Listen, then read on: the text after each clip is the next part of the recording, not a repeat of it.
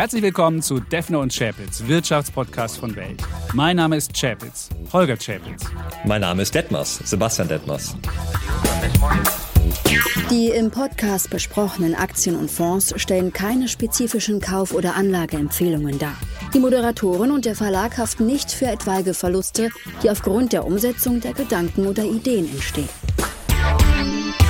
Episode 220 und normalerweise würde ich jetzt hier anfügen, lieber Defner, aber der Defner ist immer noch auf Flitterwochen auf Mallorca.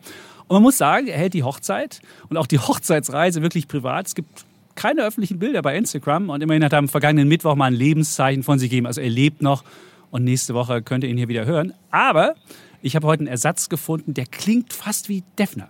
Aber er heißt Sebastian Detmers, ist Vorstand des Karrierenetzwerks Stepstone und bevor er jetzt anfängt zu gähnen und sagt so, was will ich denn damit? Naja, es ist eins der Schicksalsthemen für Deutschland und würde ich mal sagen weltweit insgesamt. Es geht um den Arbeitsmarkt und jeder ist betroffen, weil er entweder selbst mal in den Arbeitsmarkt kommt oder schon drin ist und sich verändern könnte oder Rentner ist und die Rentner sind an die Löhne gebunden oder aber wir sind als Konsumenten betroffen, wenn wir wenn wir im Restaurant stehen und da steht dann da wegen Mitarbeitermangel machen wir nicht mehr auf oder wenn wir am Flughafen an der Abfertigungsschlange stehen oder im Flugzeug sitzen und das heißt, no, es müssen noch die Koffer verladen werden, was kennt das alles oder auf den Handwerker warten.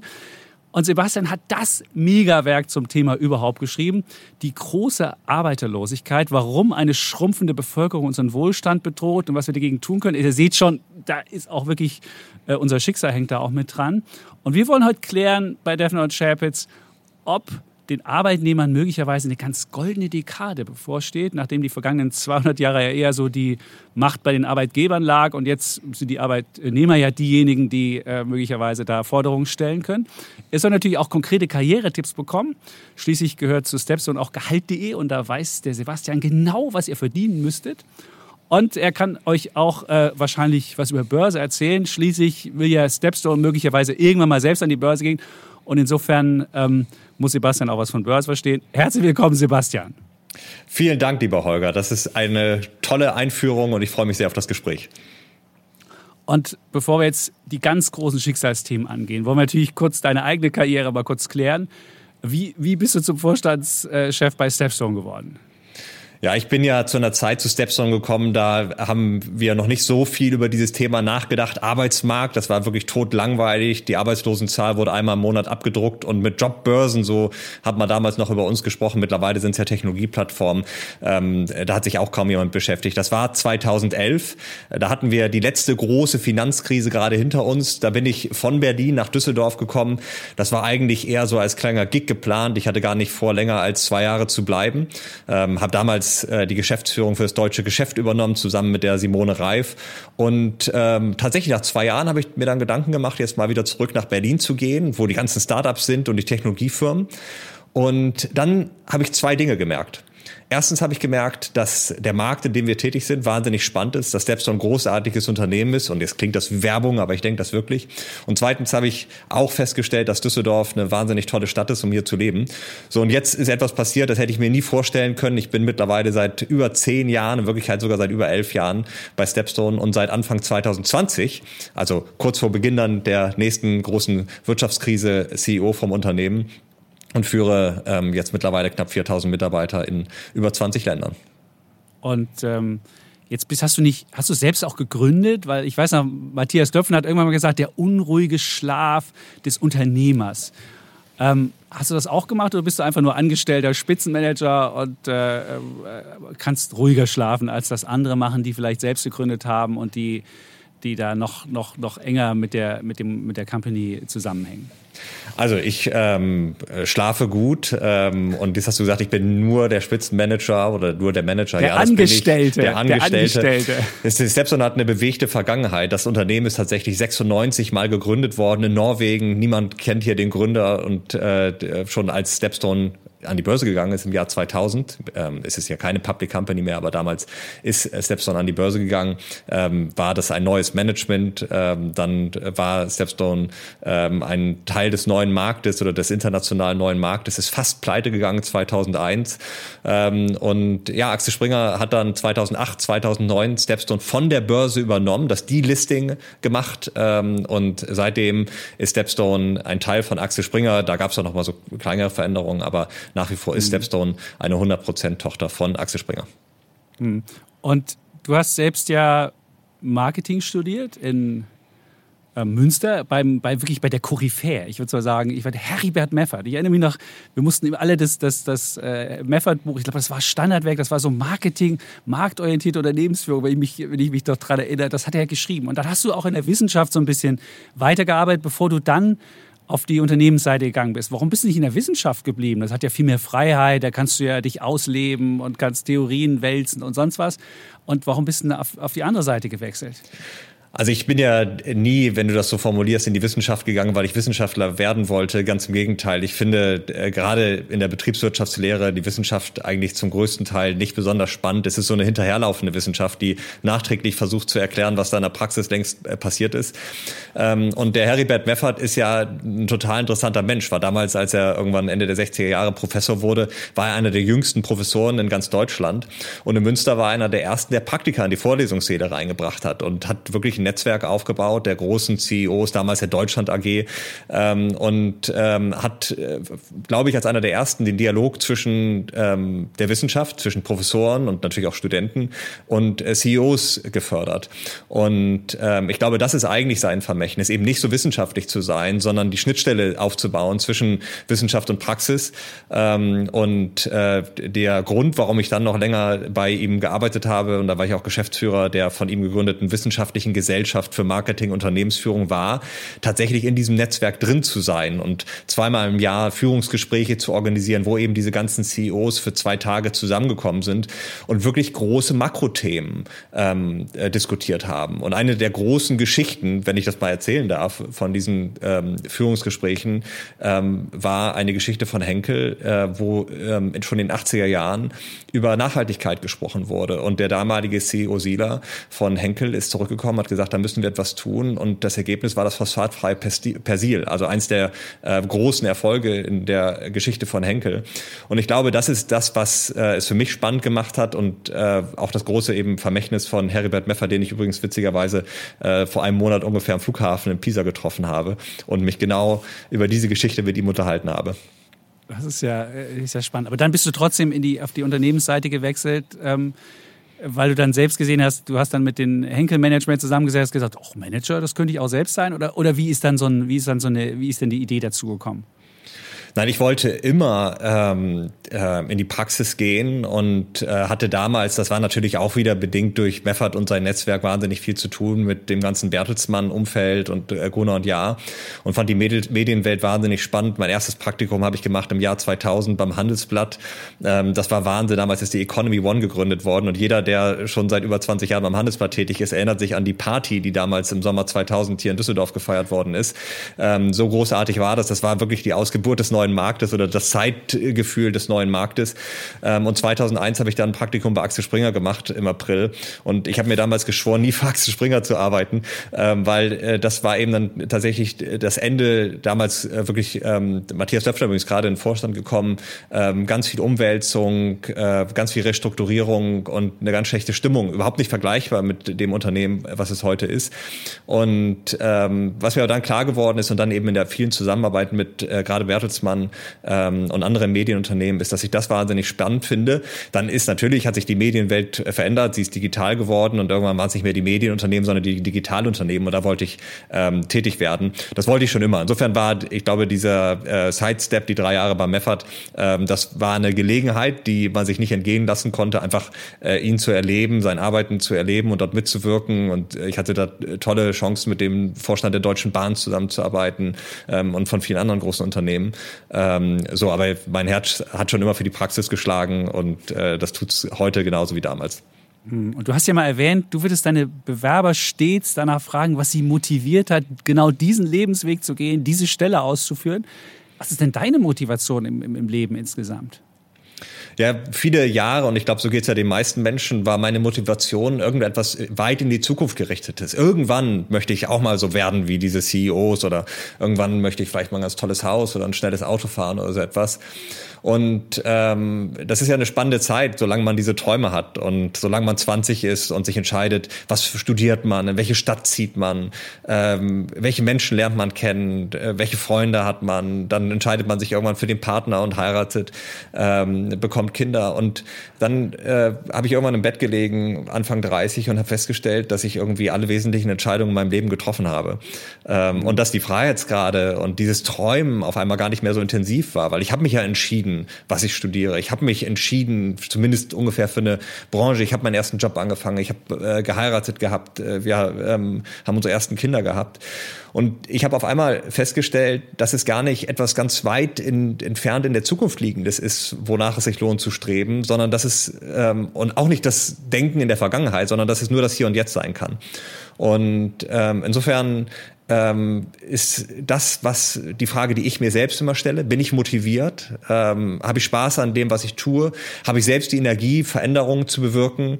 Und ähm, das ist auch das, was ich feststelle, was ähm, allen Menschen gut tut. Und deswegen stelle ich diese Frage, was motiviert dich? Bist du motiviert, wirklich zu uns zu kommen? Ist es ein Weglaufen oder ist es ein zu uns kommen? Und wenn du wirklich zu uns kommen möchtest, wenn du mitarbeiten möchtest an unserer Mission, den Arbeitsmarkt zu revolutionieren, ähm, Unternehmen erfolgreicher zu machen und Menschen glücklich erfolgreicher zu machen, so dann finde ich das super. Dann sind es auch die Menschen, die hier ankommen und erfolgreich sind, aber Menschen, die ähm, äh, irgendein Ziel in 20 Jahren haben, die Karriere machen wollen, um der Karriere willen, ähm, die ähm, irgendeine Station im Lebenslauf erfüllen möchten, so das ähm, also das ist jetzt kein Misserfolgsfaktor, ja, aber ich glaube, das bringt einen nicht zur Höchstleistung, sondern zur Höchstleistung bringt einen, dass man seinen eigenen Kompass hat und weiß, was einen selbst motiviert und tatsächlich auch seine eigenen Entscheidungen danach ausrichtet. Und wenn du jetzt gelangweilt wärst, würdest du hinschmeißen, würdest du sagen, mach ich was anderes? Da würde ich hinschmeißen, dann mache ich was anderes. Und ah, das, okay. darüber sprechen wir nachher noch. Ja, ja, die genau. Chancen waren ja nie besser, als heute mal was anderes zu machen. Genau. da hast du völlig recht. Jetzt hast du schon so ein bisschen die Erfolgsprädiktoren genannt. Und jetzt habe ich mal geguckt, bei LinkedIn hast du nur 6.190 Follower. Das ist ja, ist es ja meine Liga.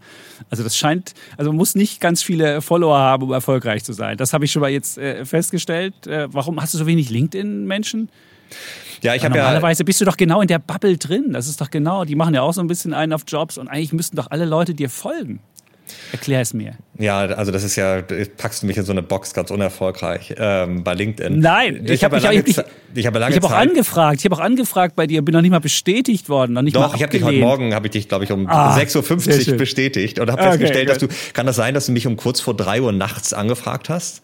Ja, ja, genau. Also wir haben hier, wir haben hier, wir haben hier Tagespodcast, da wird rund um die Uhr gearbeitet. Ja, ja, das ist bei uns so. Ja, Wahnsinn, ja. Und ich habe das dann kurz nach dem Aufwachen irgendwann bestätigt. Okay. Nein, ja, ähm, ich habe äh, äh, lange Zeit LinkedIn genauso wie alle anderen genutzt als ähm, äh, Sammlung digitaler Visitenkarten ähm, und habe mich, äh, wenn jemand keine Visitenkarte hat oder ich habe selbst übrigens auch keine Visitenkarten mehr, dann habe ich mich über LinkedIn oder früher auch über Xing äh, mit Leuten connected, habe aber das gar nicht als Netzwerkpflege genutzt genutzt, habe das gar nicht als Reichweitentool genutzt ähm, und mache das jetzt genau seit drei Monaten.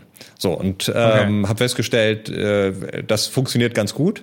Ähm, man erreicht dort alle, habe mir ähm, äh, ein paar Leute in meine Bubble reingezogen, ein paar andere Leute haben mich in meine Bubble, äh, haben mich in ihre Bubble reingezogen, aber auch das ist ja ein Teil der Wahrheit man bewegt sich immer in seiner Bubble. Und äh, das ist eine große Echokammer. Und äh, was ich feststelle, ich kann noch aus meiner Sicht noch so äh, provokant sein in meiner Bubble, das äh, findet irgendwie immer Applaus und Likes und so weiter, ähm, aber äh, das echte Leben äh, findet woanders statt, das findet auch außerhalb der Bubble statt. Und dem Diskurs muss man sich auch stellen. Und vielleicht mhm. erreiche ich ja über diesen Podcast Leute, die außerhalb meiner Bubble sind und die sagen, was der Sebastian Deppmaster sagt, das hat mich mal zum Andenken, äh, zum Nachdenken bewegt das wollte ich nicht sagen, ja. dass sie das völlig anders sehen.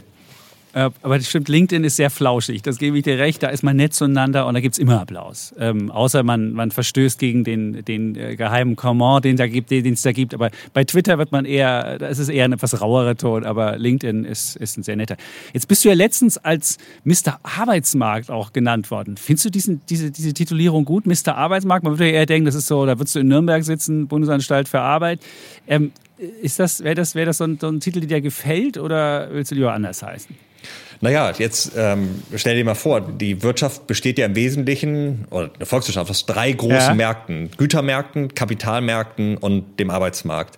Ja. Und wenn du jetzt Mr. Kapitalmarkt genannt werden würdest, Stimmt, dann wäre das, das ja gar nicht so schlecht. Ne? Oder das finde ich Mis ziemlich geil. Da Mr. Gütermarkt. Und wenn du jetzt Mr. Arbeitsmarkt bist, also ich habe mich ja nicht selbst so genannt, aber dann ja. finde ich das ganz gut. Aber logisch, es gibt wahnsinnig viele Menschen, die wahnsinnig viel Ahnung zum Arbeitsmarkt mhm. haben, die sich auch, wir haben ja eben über die Wissenschaft gesprochen, noch viel theoretischer mit Arbeitsmärkten auseinandersetzen. Ich bin ja immer noch ein Praktiker. Insofern ähm, gibt es, glaube ich, viele Mister und auch Mrs. Arbeitsmärkte und ähm, ich freue mich sehr, diesen Titel bekommen zu haben. Der wird ja auch immer äh, wieder wiederholt. Ähm, aber ähm, nein, der Wir arbeiten an der Legende auch. Wir arbeiten jetzt an der Legende. Aber Mr. Kapitalmarkt, du hast recht, das will ich auch. Das muss ich ja, mal guck. versuchen hinzubekommen. Wer, wer nachts drei Uhr arbeitet, der müsste eigentlich auch Mr. Kapitalmarkt. Also ich werde dran arbeiten, so wie du jetzt Mr. Arbeitsmarkt bist. Aber ich glaube, du hast so ein geiles Buch jetzt rausgeschrieben. Deswegen glaube ich, ist es auch äh, ist es auch gerechtfertigt. Und jetzt müssen wir mal ein Problem, ein Phänomen klären, was ja auch schon ein Spiegeltitel äh, geziert hat diese Frage, wo sind all die Arbeitskräfte? Irgendwie hat man das Gefühl, und ich war letztens auch wieder im Urlaub, und äh, dass Corona irgendwie so einen zivilisatorischen Rückschritt bedeutet hat, dass all die Sachen, so basale Sachen wie Logistik, wie wie Handwerker und sonst wie, dass das alles irgendwie ruckelt. Das, und, und immer wird gesagt, da sind keine Arbeitskräfte mehr da, ob man im Flugzeug sitzt und das heißt, wir müssen die Koffer noch verladen, deswegen können wir noch nicht losfliegen. Oder ob man in der Schlange steht am, am, am Flughafen BER in, in Berlin und äh, man sieht, die, äh, nur die Hälfte der, der Abfertigungsterminals ist überhaupt mit, mit Menschen besetzt. Jetzt habe ich mich gefragt, wo sind denn die alle hin? Und jetzt kann ich mir natürlich vorstellen, klar, während der Pandemie sind viele rausge äh, sind, sind, sind, sind viele Leute, haben halt Kurzarbeit gemacht oder, oder null und haben sich dann überlegt, ich will was anderes machen. Aber noch selbst der Spiegeltäter hat mir nicht schlüssig erklärt, wo sind die Leute hin. Denn die müssen ja in irgendwelche andere Branche gegangen sind und da müsste es jetzt ja laufen wie Bolle und da müsste ja irgendwie ein, ein, ganz neuer äh, Zweig entstanden sein von Menschen, die früher Koffer getragen haben und die jetzt vielleicht, ich weiß es nicht, machen. Vielleicht erklärst du uns erstmal, warum es überall knirscht und wo die Menschen hin sind. Ja, da gibt's jetzt muss ich mal nachdenken, drei Antworten eigentlich drauf, die drei. man geben kann. Weil es gibt ja, okay. können ja noch viel mehr Antworten geben, aber ich, ja. ich, ich sag mal drei Sachen. Ähm, also das erste ist ähm, erstmal richtig, es haben noch nie so viele Menschen in Deutschland gearbeitet, wie das jetzt gerade der Fall ist. Also da fehlen ja jetzt nicht auf einmal ganz viele Menschen, die sind nicht verschwunden, sondern es arbeiten immer noch sehr, sehr viele Menschen in Deutschland. So, genau, das ist ein Rekord. Wir haben einen Rekord. Also das ja. muss man ja wirklich sagen, die, die, Zahl der sozialversicherungspflichtig Beschäftigten ist auf Rekord. Also sie sind nicht weg. Da sind wir uns einig. Gut. Jetzt, genau. müssen, wir mal, jetzt müssen wir versuchen, das hinzubekommen. Wo sind sie? Genau, und jetzt ähm, passiert unter der Haube, und das ist etwas, das äh, diskutieren wir viel zu wenig, hat eine wahnsinnige Verschiebung stattgefunden. Das ist jetzt der erste Grund. Eine wahnsinnige Verschiebung ähm, der ähm, Nachfrage weg von Gütern, physischen Gütern. In der Pandemie, da haben wir uns eingedeckt mit Möbeln, haben bestellt, wie die blöden E-Commerce hat geboomt. Und jetzt fragen wir Dienstleistungen nach. So, wenn es die Leute fehlen, dann merken wir das sowohl übrigens bei Gütern als auch bei Dienstleistungen. Bei Gütern hat es dazu geführt, dass es auf einmal wahnsinnig lange gedauert hat, bis du so eine Gartenliege geliefert bekommen hast oder eine Tischtennisplatte. Da waren mhm. jetzt nicht nur die fehlenden Arbeitskräfte dran schuld, sondern das kann auch gewesen sein, dass eine Lieferkette gestört war. Aber schon vor der Pandemie haben 40 Prozent der Unternehmen in Deutschland gesagt, sie leiden unter dem Fachkräftemangel oder dem Arbeitskräftemangel, unter der Arbeiterlosigkeit, so heißt ja das Buch, und mhm. können deswegen auch nicht alle Aufträge abwickeln. Dieser Wert von 40 Prozent ist jetzt ungefähr 50 Prozent gestiegen nach der Pandemie. So, und jetzt kaufen wir alle Dienstleistungen. Nur da spüren wir es viel, viel mehr. Wenn die Gartenliege in sechs Monaten kommt, dann ärgert man sich kurz und legt sich auf die Wiese oder sitzt auf dem Stuhl. Mhm. Aber es fühlt sich nicht so schlimm an, wie wenn du mit deiner ganzen Familie auf gepackten Koffern am Flughafen sitzt und du liest auf einmal, dein Flug ist gecancelt. Oder Aha. du möchtest mit deinem besten Freundin oder mit deiner Partnerin oder deinem Partner ins Restaurant gehen und du bekommst keinen Tisch oder das Restaurant geschlossen, weil sie sagen, wir öffnen nur noch Samstag und Freitag, weil äh, wir zu wenige Mitarbeiter haben. So der Mangel an Personal im Dienstleistungsbereich, den spüren wir viel, viel mehr. Und natürlich lässt sich der auch medial viel besser erfassen. Also die Menschen auf ihren Koffern sitzen am Flughafen, das gibt einfach ein besseres Bild als Klar. so eine Fabrikhalle, wo 20 Prozent zu wenig Menschen arbeiten oder eine Gartenliege, die sechs Monate zu spät kommt, die kannst du auch ziemlich schlecht filmen. So, mhm. ähm, deswegen ist das einfach mal eine Verschiebung. Ähm, auch die Geschwindigkeit, in der sich ähm, Konsumentenbedürfnisse verändert haben, das haben wir selten erlebt. Also das ist relativ einzigartig. Und jetzt haben wir natürlich das Problem, dass all die Dienstleistungsunternehmen, die jetzt so betroffen sind, also äh, Flughäfen, Fluglinien, Schwimmbäder ähm, und äh, Restaurants und vieles mehr, dass die natürlich Monate und Jahre lang nicht eingestellt haben. Äh, so, die Leute haben sich andere Jobs gesucht, die sind dann zum Beispiel im Einzelhandel gelandet, die sind in äh, Testzentren gelandet, in Impfzentren gelandet und äh, jetzt haben diese Branchen Probleme, das aufzuholen. Nehmen wir mal die Flugbranche, da fehlen jetzt gerade 20 Prozent Personal. So, jetzt wissen wir, in Deutschland gibt es ja nicht 20 Prozent weniger Arbeitnehmer. Diese 20 Prozent, die fehlen, die arbeiten jetzt einfach woanders. Das Aber wo läuft es denn da jetzt besser? Jetzt, wenn ich jetzt, du hast gesagt Supermarkt, ich habe auch so eine Statistik mal aus der Gastro in den Supermarkt steht drüber und da steht Berufswechslerinnen. Und da steht drin, dass viele aus dem Tourismusbereich in den Supermarkt gewechselt sind. Jetzt bin ich am Supermarkt, da steht aber genauso dran, ey, wir suchen und bitte und doch Verkaufsleiter und gerne auf Stundenbasis, auf Minutenbasis. Also auch da suchen die ja händeringend Sachen. Also im Supermarkt sind sie nicht gelandet. Also sie müssen jetzt irgendwo, jetzt sagst du, vielleicht, vielleicht stellen jetzt alle Tischtennisplatten her und wenn ich jetzt eine Tischtennisplatte bestellen würde, dann würde die morgen kommen statt erst in drei Monaten. Okay, vielleicht ist es dieses Phänomen, was man ja aus der Inflation kennt, wo die gefühlte Inflation immer eine ganz andere ist als die wirkliche, weil man bestimmte Güter halt immer kauft und andere nur in unregelmäßigen Abständen. Deswegen fallen halt Benzinpreise mehr auf oder Lebensmittelpreise, als dass der Computer immer billiger wird. Das kann ich verstehen. Ist es also ein Wahrnehmungsproblem? Nein, jetzt kommen wir zu zwei. Also es ist natürlich ein Wahrnehmungsthema. Was ich immer sage, ist das, was wir jetzt gerade an den Flughäfen erleben, also diese 20 Prozent weniger Personal, das ist so ein Ruf aus der Zukunft. Denn das, was wir an den Flughäfen heute erleben, das ist das, was wir in 20, 30 Jahren flächendeckend in Deutschland erleben werden. Insofern ist das, glaube ich, ein ganz guter Weckruf. Ähm, aber was, jetzt komme ich mal zum, das hätte ich schon fast den dritten äh, Grund gespoilert, aber ich mache mal mit den zweiten weiter. Ja. Und das ist die Inflexibilität des Arbeitsmarktes. Es gibt, wenn wir über Arbeitsmärkte sprechen, das, was du eben als so langweilig äh, betitelt hast, dann gibt es ein Phänomen. Immer wenn es zu Krisen kommt, zu Rezessionen kommt oder zu Stagnationen kommt, dann gibt es am Arbeitsmarkt große Umwälzungen. Also gerade unerfolgreiche, unproduktive Unternehmen, die entlassen Mitarbeiter und produktivere Unternehmen stellen die ein. Das ist so eine Reallokation und die ist sehr gesund. Ne? Das kommt so vom Schumpeter, ähm, die kreative Zerstörung und die findet eben nicht in Boomzeiten statt, sondern sie findet gerade statt, wenn es mal nicht so gut läuft. Das ist etwas, das hat immer funktioniert in vergangenen Krisen.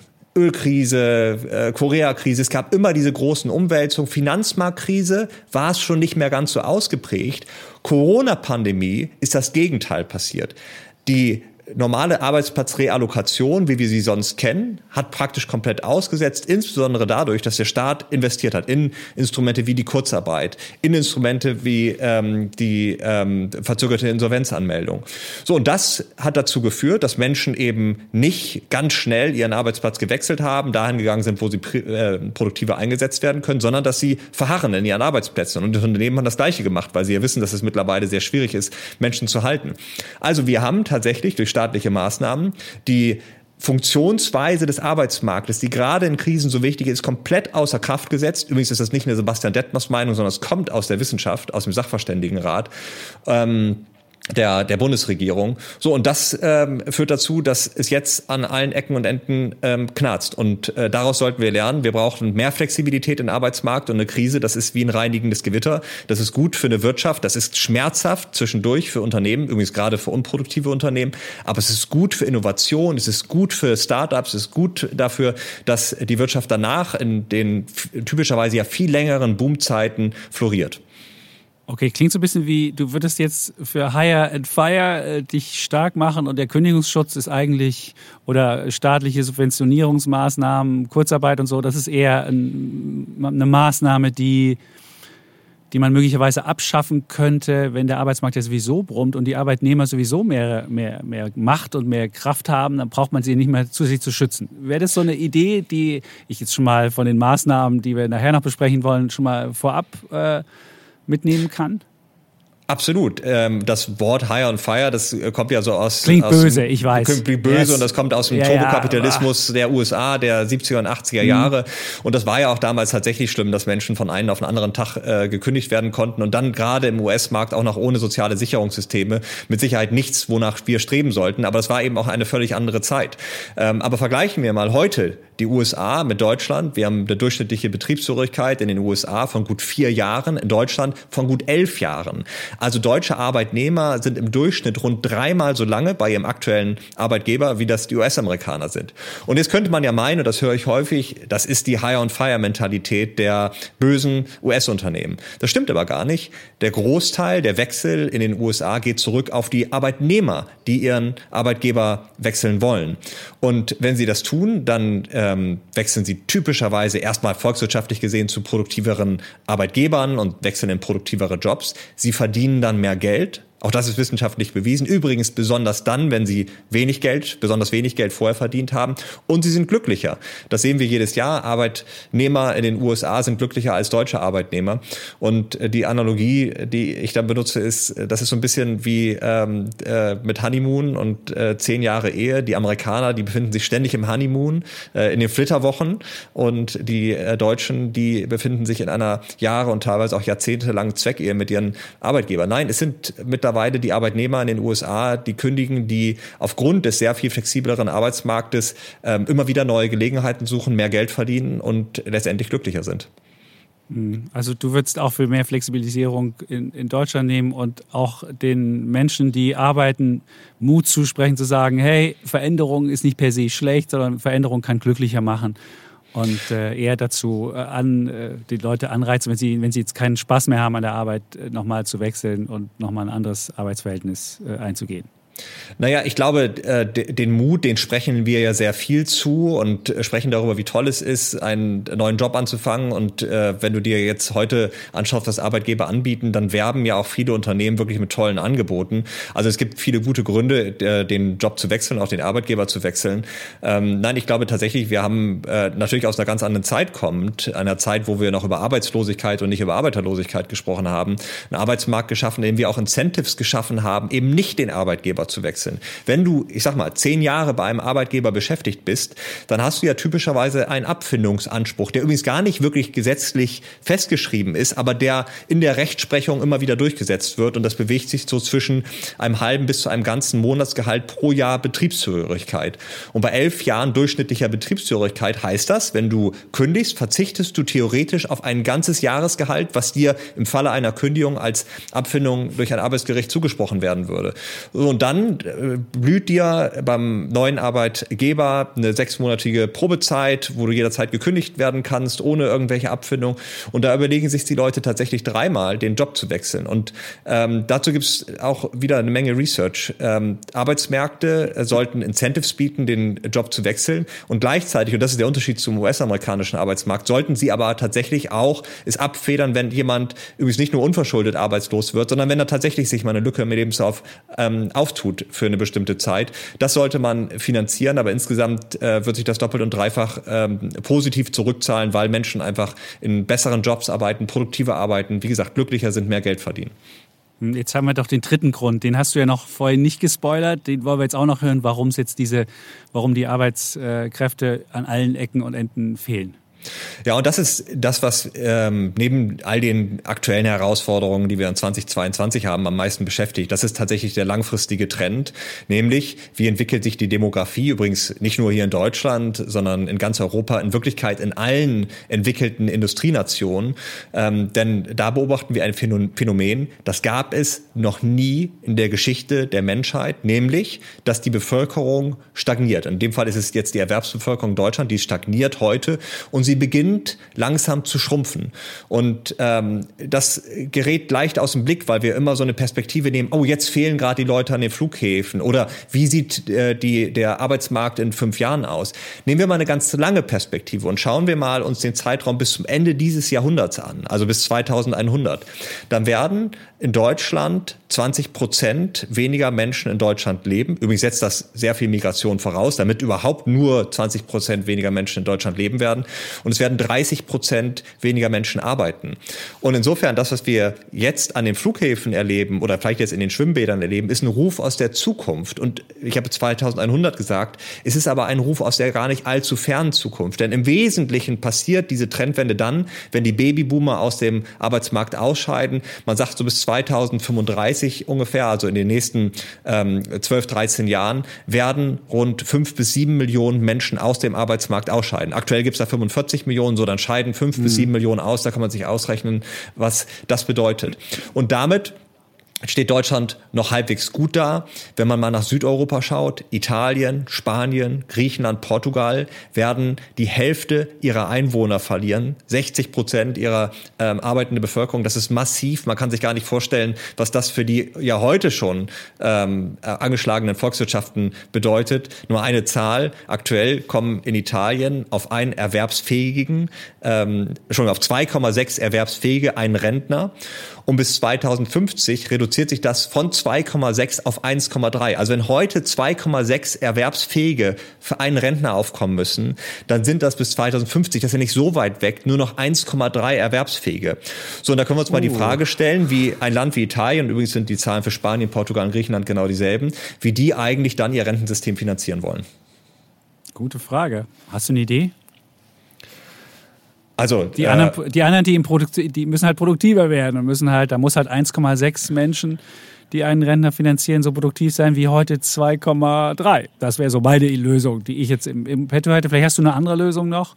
Also ich habe ja nicht hab, alle, nein, ich habe nicht alle Ideen. um, um Leute. Okay, ja. Nein, ich habe sehr viele Ideen, die habe ich ja auf äh, gut 250 Seiten aufgeschrieben ja. in dem in dem Buch ähm, und äh, so jetzt in einer Antwort da durchzugehen ähm, würde, wir können vielleicht nachher noch okay, über einzelne wir Sachen noch, genau die einzelnen Sachen aber, machen, aber aber äh, eins muss uns klar sein.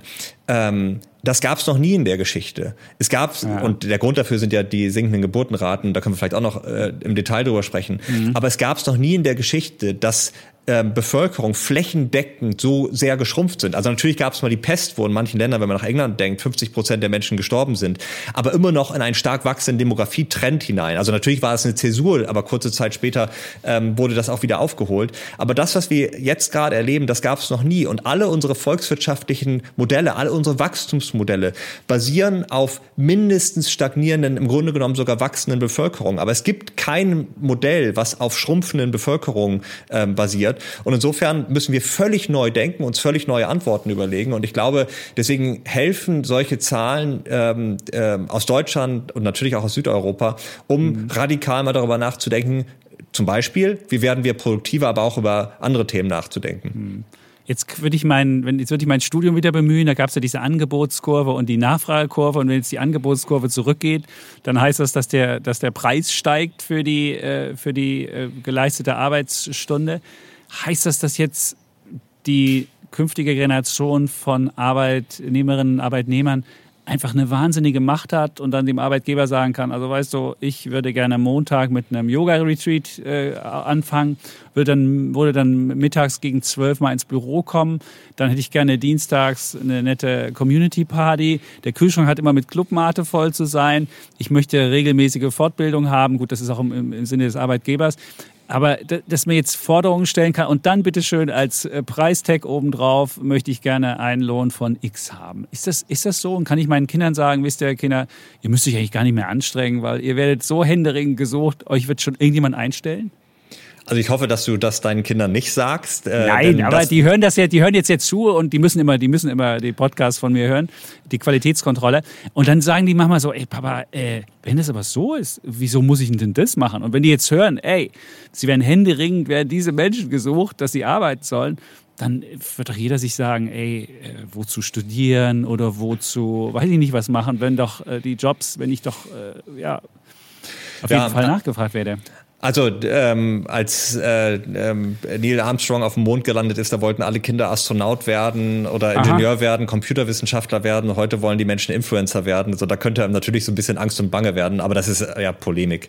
Ähm, nein, ich glaube, erstmal ganz sachlich betrachtet, natürlich sind das tolle Zeiten für Arbeitnehmer, für Menschen, die den Job wechseln wollen, weil sie, wie du es gerade gesagt hast, höhere Forderungen stellen können. Das macht sich im Gehalt bemerkbar. Da sind ja gerade ein paar irre äh, Tarifabschlüsse ähm, vermeldet worden ähm, und auch auch der Einzelne, der für sich selbst sein Gehalt verhandelt hat, ähm, aktuell gute Chancen. Und natürlich auch im nicht gehaltlichen Bereich kannst du heute Dinge fordern, die du vorher nicht fordern konntest. Und natürlich ist das kein äh, Thema der Generation Z oder der Generation Y, sondern in Wirklichkeit ist das genau wie du das äh, beschrieben hast, eine Frage von Angebot und Nachfrage. So und wenn die Nachfrage nach Arbeitskräften das Angebot übersteigt, dann steigt der Preis und der Preis macht sich in Gehalt bemerkbar, aber macht sich eben auch in solchen Wünschen vielleicht, wie du das so ein bisschen übertrieben formuliert hast, bemerkbar. So, aber ja, aber ich habe ein bisschen Generation Z. Da muss ich noch mal ein, weil ich bin ja auch an der Uni und lehre auch bei Studierenden und was mir aufgefallen ist, es gab noch nie eine Generation, also dieses Semester hieß es dann so, äh, mittwochs 8.30 Uhr mein Kurs. Das muss ich dazu sagen. Ich denke immer morgens ist immer, dann hat man das hinter sich gebracht, der Tag fängt gut an. Und ich habe noch nie eine Generation gehabt, die irgendwie sagte, nee, 8.30 Uhr, das passt mir nicht immer, das ist mir zu früh. Und deswegen war meine Anwesenheitsquote immer nur zwischen 60 und 80 Prozent. Und äh, ich mache das jetzt schon seit, würde ich mal sagen, mehreren, mehreren Jahren.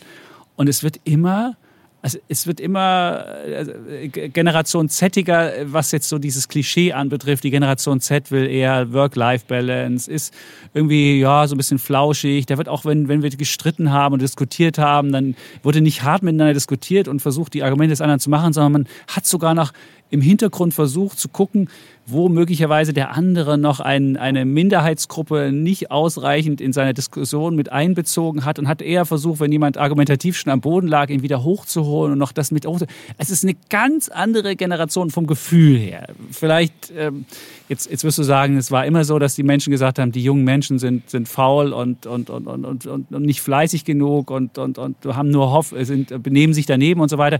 Das könntest du jetzt sagen, ey Boomer, halt mal hier die Klappe. Aber irgendwie hat sich doch was geändert. Und vielleicht kannst du, kannst du mir sagen, ob jetzt dieses Generation Z wirklich, ob das jetzt ein Mythos ist und das wieder ein Wahrnehmungsproblem ist oder ob das wirklich ob da wirklich sich was geändert hat, auch weil die einfach in einer zu guten Welt aufgewachsen sind, nie eine Krise richtig erlebt haben, von ihren, von ihren Eltern gepampert worden sind, so, ach, also so, so Helikoptereltern. Ich wohne hier in Berlin, Prenzlauer Berg ist um die Ecke, da kann ich das immer gut beobachten. Neulich bin ich Zug gefahren, da hat ein Kind irgendwie schreiend auf dem Tisch gestanden und dann hat die Mutter gesagt, ja, du musst dich jetzt mal ausleben. Und früher hätte man gesagt, ey Kind, wir sind hier im Zug, Klappe halten. Irgendwie, ach, erklär es mir. Nein, ich kann es dir gar nicht erklären. Ich glaube, dass solche Kulturthemen sich immer erst im langen Rückblick erklären lassen und äh, man mag das heute so wahrnehmen. Ich frage mich dann immer, wie hat man so die 68er-Generation in den Universitäten wahrgenommen? Ne? Wenn die auf einmal die Hörsäle, wenn die, die hieß genau, die. wenn die die Hörsäle besetzt haben und natürlich auch ganz viel diskutiert haben und auch sehr viele Meinungen zugelassen haben.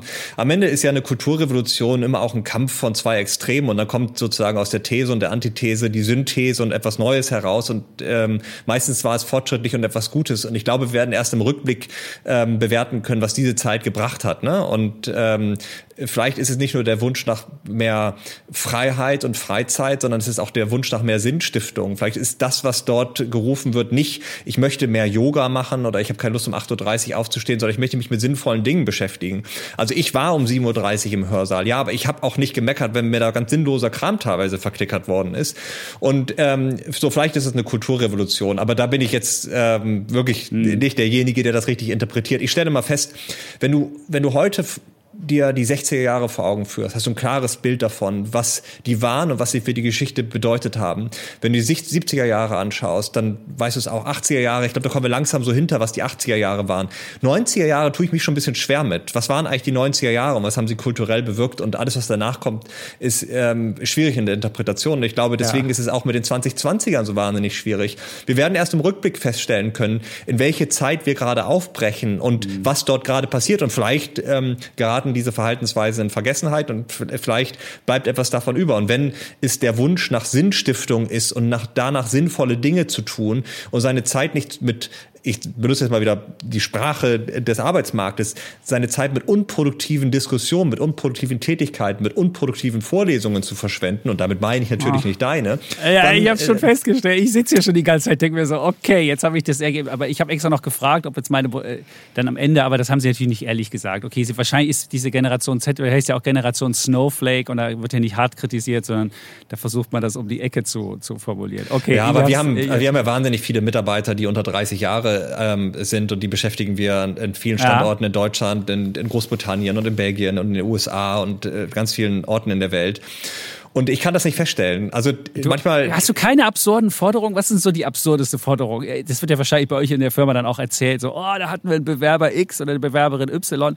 Ey, was waren da so, wo, wo, wo wirklich die Ansprüche oder die Erwartungen so weit äh, von der Realität entfernt sind, wo ihr dachtet so, ah, ja. Nein, ich. Äh, Hast du keine Geschichte dazu?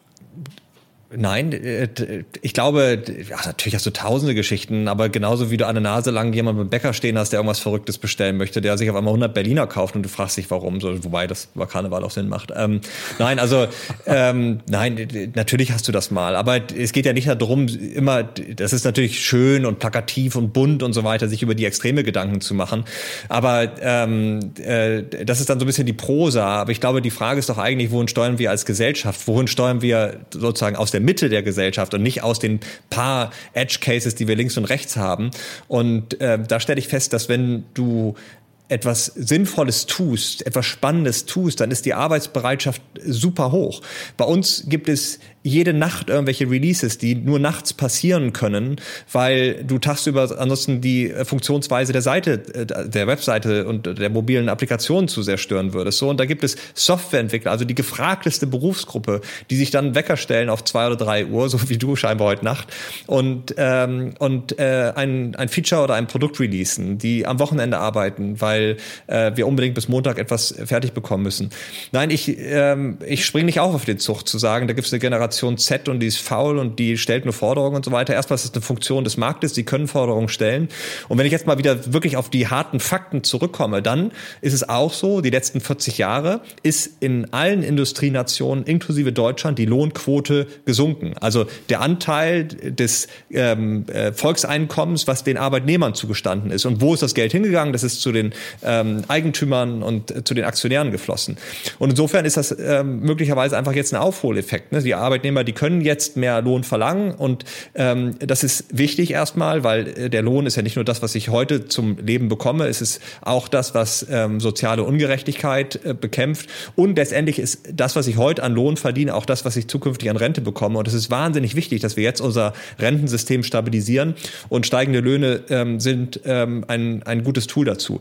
So, die Forderungen können auch nicht in den Himmel wachsen, weil was passiert, wenn du so ein Unternehmen bist und du gibst dem nach und du sagst, ja, pass mal auf, ich führe jetzt bei mir die Zwei-Tage-Woche ein und du kannst kommen und gehen, was du möchtest, dann wirst du wahrscheinlich in Zukunft nicht das erfolgreichste Unternehmen auf dem Planeten sein. So, das okay, also gibt's auch. Und und dann wirst du irgendwann auch gar nicht mehr diesen Forderungen nachkommen können, weil du nicht genug Geld verdienst, weil du nicht genug wächst, mhm. weil du nicht genug Investorengelder einsammelst. Das ist ja das Tolle an der Marktwirtschaft, dass äh, die sich immer ganz gut reguliert und am Ende, ähm, ja, ist das jetzt eine Zeit, da kannst du mehr fordern, aber ähm, am Ende müssen diese Forderungen aufgefangen werden durch mehr Produktivität, durch Wachstum im Umsatz, durch Wachstum ähm, ähm, in, äh, von, von ganzen Märkten. So, und, ähm, und das werden manche Unternehmen hinbekommen hinbekommen und manche Unternehmen werden das hinbekommen. Und das ist sozusagen der ewige Kreis auf der Wirtschaft. Aber ein Plädoyer für die Aktie war es jetzt nicht, weil du gesagt hast, dass wir ähm, eher eine Verschiebung haben von, ähm, von Kapitaleinkommen zu Lohneinkommen. Und das ist ja eigentlich der Gewinn. Und das war ja bisher immer die Aktienmärkte, die gut gelaufen sind. Also würdest du schon mal so, das halten wir jetzt so am Rande fest, wir wollen jetzt keine Aktiendiskussion, wollen wir am Ende führen. Ähm, aber die 8% oder die 10% äh, pro Jahr ähm, Gewinnsteigerung und auch Aktiensteigerung, die wäre dann vielleicht eher 5%, weil die anderen 3 Prozentpunkte eher in die, in die Lohnrichtung gehen? Oder glaubst du, die Unternehmen kriegen das dann doch irgendwie aufgefangen und können das dann über Produktivitätssteigerung irgendwie wieder, wieder hinbekommen, dass äh, die Marge dann doch am Ende stimmt? Ja, also äh, zwei Antworten. Das erste ist, also A, wir reden jetzt nicht über riesige Spannen, die, wenn man jetzt ähm, äh, alle Industrienationen nimmt, dann ist die Lohnquote von 55 auf 50 Prozent gesunken innerhalb von 40 Jahren. Also das sind jetzt keine, weißt du, 10, 20 Prozent Sprünge, mhm. sondern das bewegt sich so im einstelligen, niedrigeren Prozentbereich. Ähm, das ist keine tektonische Plattenverschiebung. Und die zweite Antwort ist genau das, was du gerade gesagt hast. Steigende Löhne zwingen Unternehmen dazu, mal ihre eigenen Prozesse zu überdenken und sich die Frage zu stellen, wie sorge ich eigentlich dafür, dass wenn ich jetzt meinen Mitarbeitern schon mehr Geld bezahle, ich die auch produktiver einsetze. Denn irgendwie ist das ja so ein bisschen absurd. Wir sprechen von Deutschland als einem Hochtechnologieland und über Roboter und Maschinen und Algorithmen. Und gleichzeitig ähm, beschäftigen wir immer mehr Menschen im Niedriglohnsektor, die auf Fahrrädern durch die Gegend fahren und Waren ausliefern. Und äh, in meinem Kopf, wenn ich dann auf einmal so ein bisschen langsamer fahren muss, weil da vor mir drei Fahrradkurier hintereinander herfahren, dann passt das irgendwie nicht zusammen. Hochtechnologieland und, ähm, und äh, Waren auf Fahrrädern aus, ausfahren. Das ist, sind so die Geschichten, die ich mich noch so vor 10 oder 20 Jahren erinnere aus China gehört zu haben. Da werden, da wird noch Vertrieb auf dem Fahrrad gemacht und da staunten mhm. die Leute. So und jetzt äh, ist, das der ähm, der neueste Trend in ähm, in den hochentwickelsten Nationen. Genau, Quick, Quick Commerce nennt man das. Aber wie willst du das ändern? Nehmen wir an, du bist jetzt bei Gorillas. Ähm, und äh, wir sitzen da jetzt und, wir, und, und einer unserer größten Posten sind die, sind die ähm, äh, äh Fahrerinnen und Fahrer und die, die im Lager stehen, die die, die Sachen picken was machst du denn dann? Hast du dann irgendwie auf der Straße selbstfahrende Autos, die es ja noch nicht gibt? Oder hast du, wirst du es mit einer Drohne mir anliefern? Oder wirst du einfach sagen, ey Leute, geht in den Laden, der nächste Laden in Deutschland ist relativ dicht, da brauchen wir, da brauchen wir nicht äh, dieses, diesen Convenience-Mist. Werbung. Servus, hier spricht Christian Falk, euer Bayern-Insider. Im Bild-Podcast Bayern Insider gibt es die heißesten Gerüchte rund um den FC Bayern jeden Freitag – Kommt mit und ich nehme euch hinter die Kulissen des Rekordmeisters. Werbung Ende.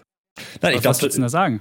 Also erstmal, ich glaube total in die Geschäftsmodelle. Also das ist natürlich wahnsinnig bequem und ich glaube, es muss auch mal jemand ausrechnen, was ist eigentlich dann volkswirtschaftlich effizienter, die Waren auszuliefern oder überall Supermärkte vorzuhalten und die Waren sozusagen an einem Ort äh, zu haben, was ja auch Effizienznachteile nicht nur im Arbeitskräfteeinsatz, sondern auch, ich sag mal, Vergammeln von Waren in, in der Auslage und sowas mhm. bedeutet. Mhm. Nein, aber es muss automatisiert werden. Die Lager müssen automatisiert werden. Das geht auch etwas einfacher.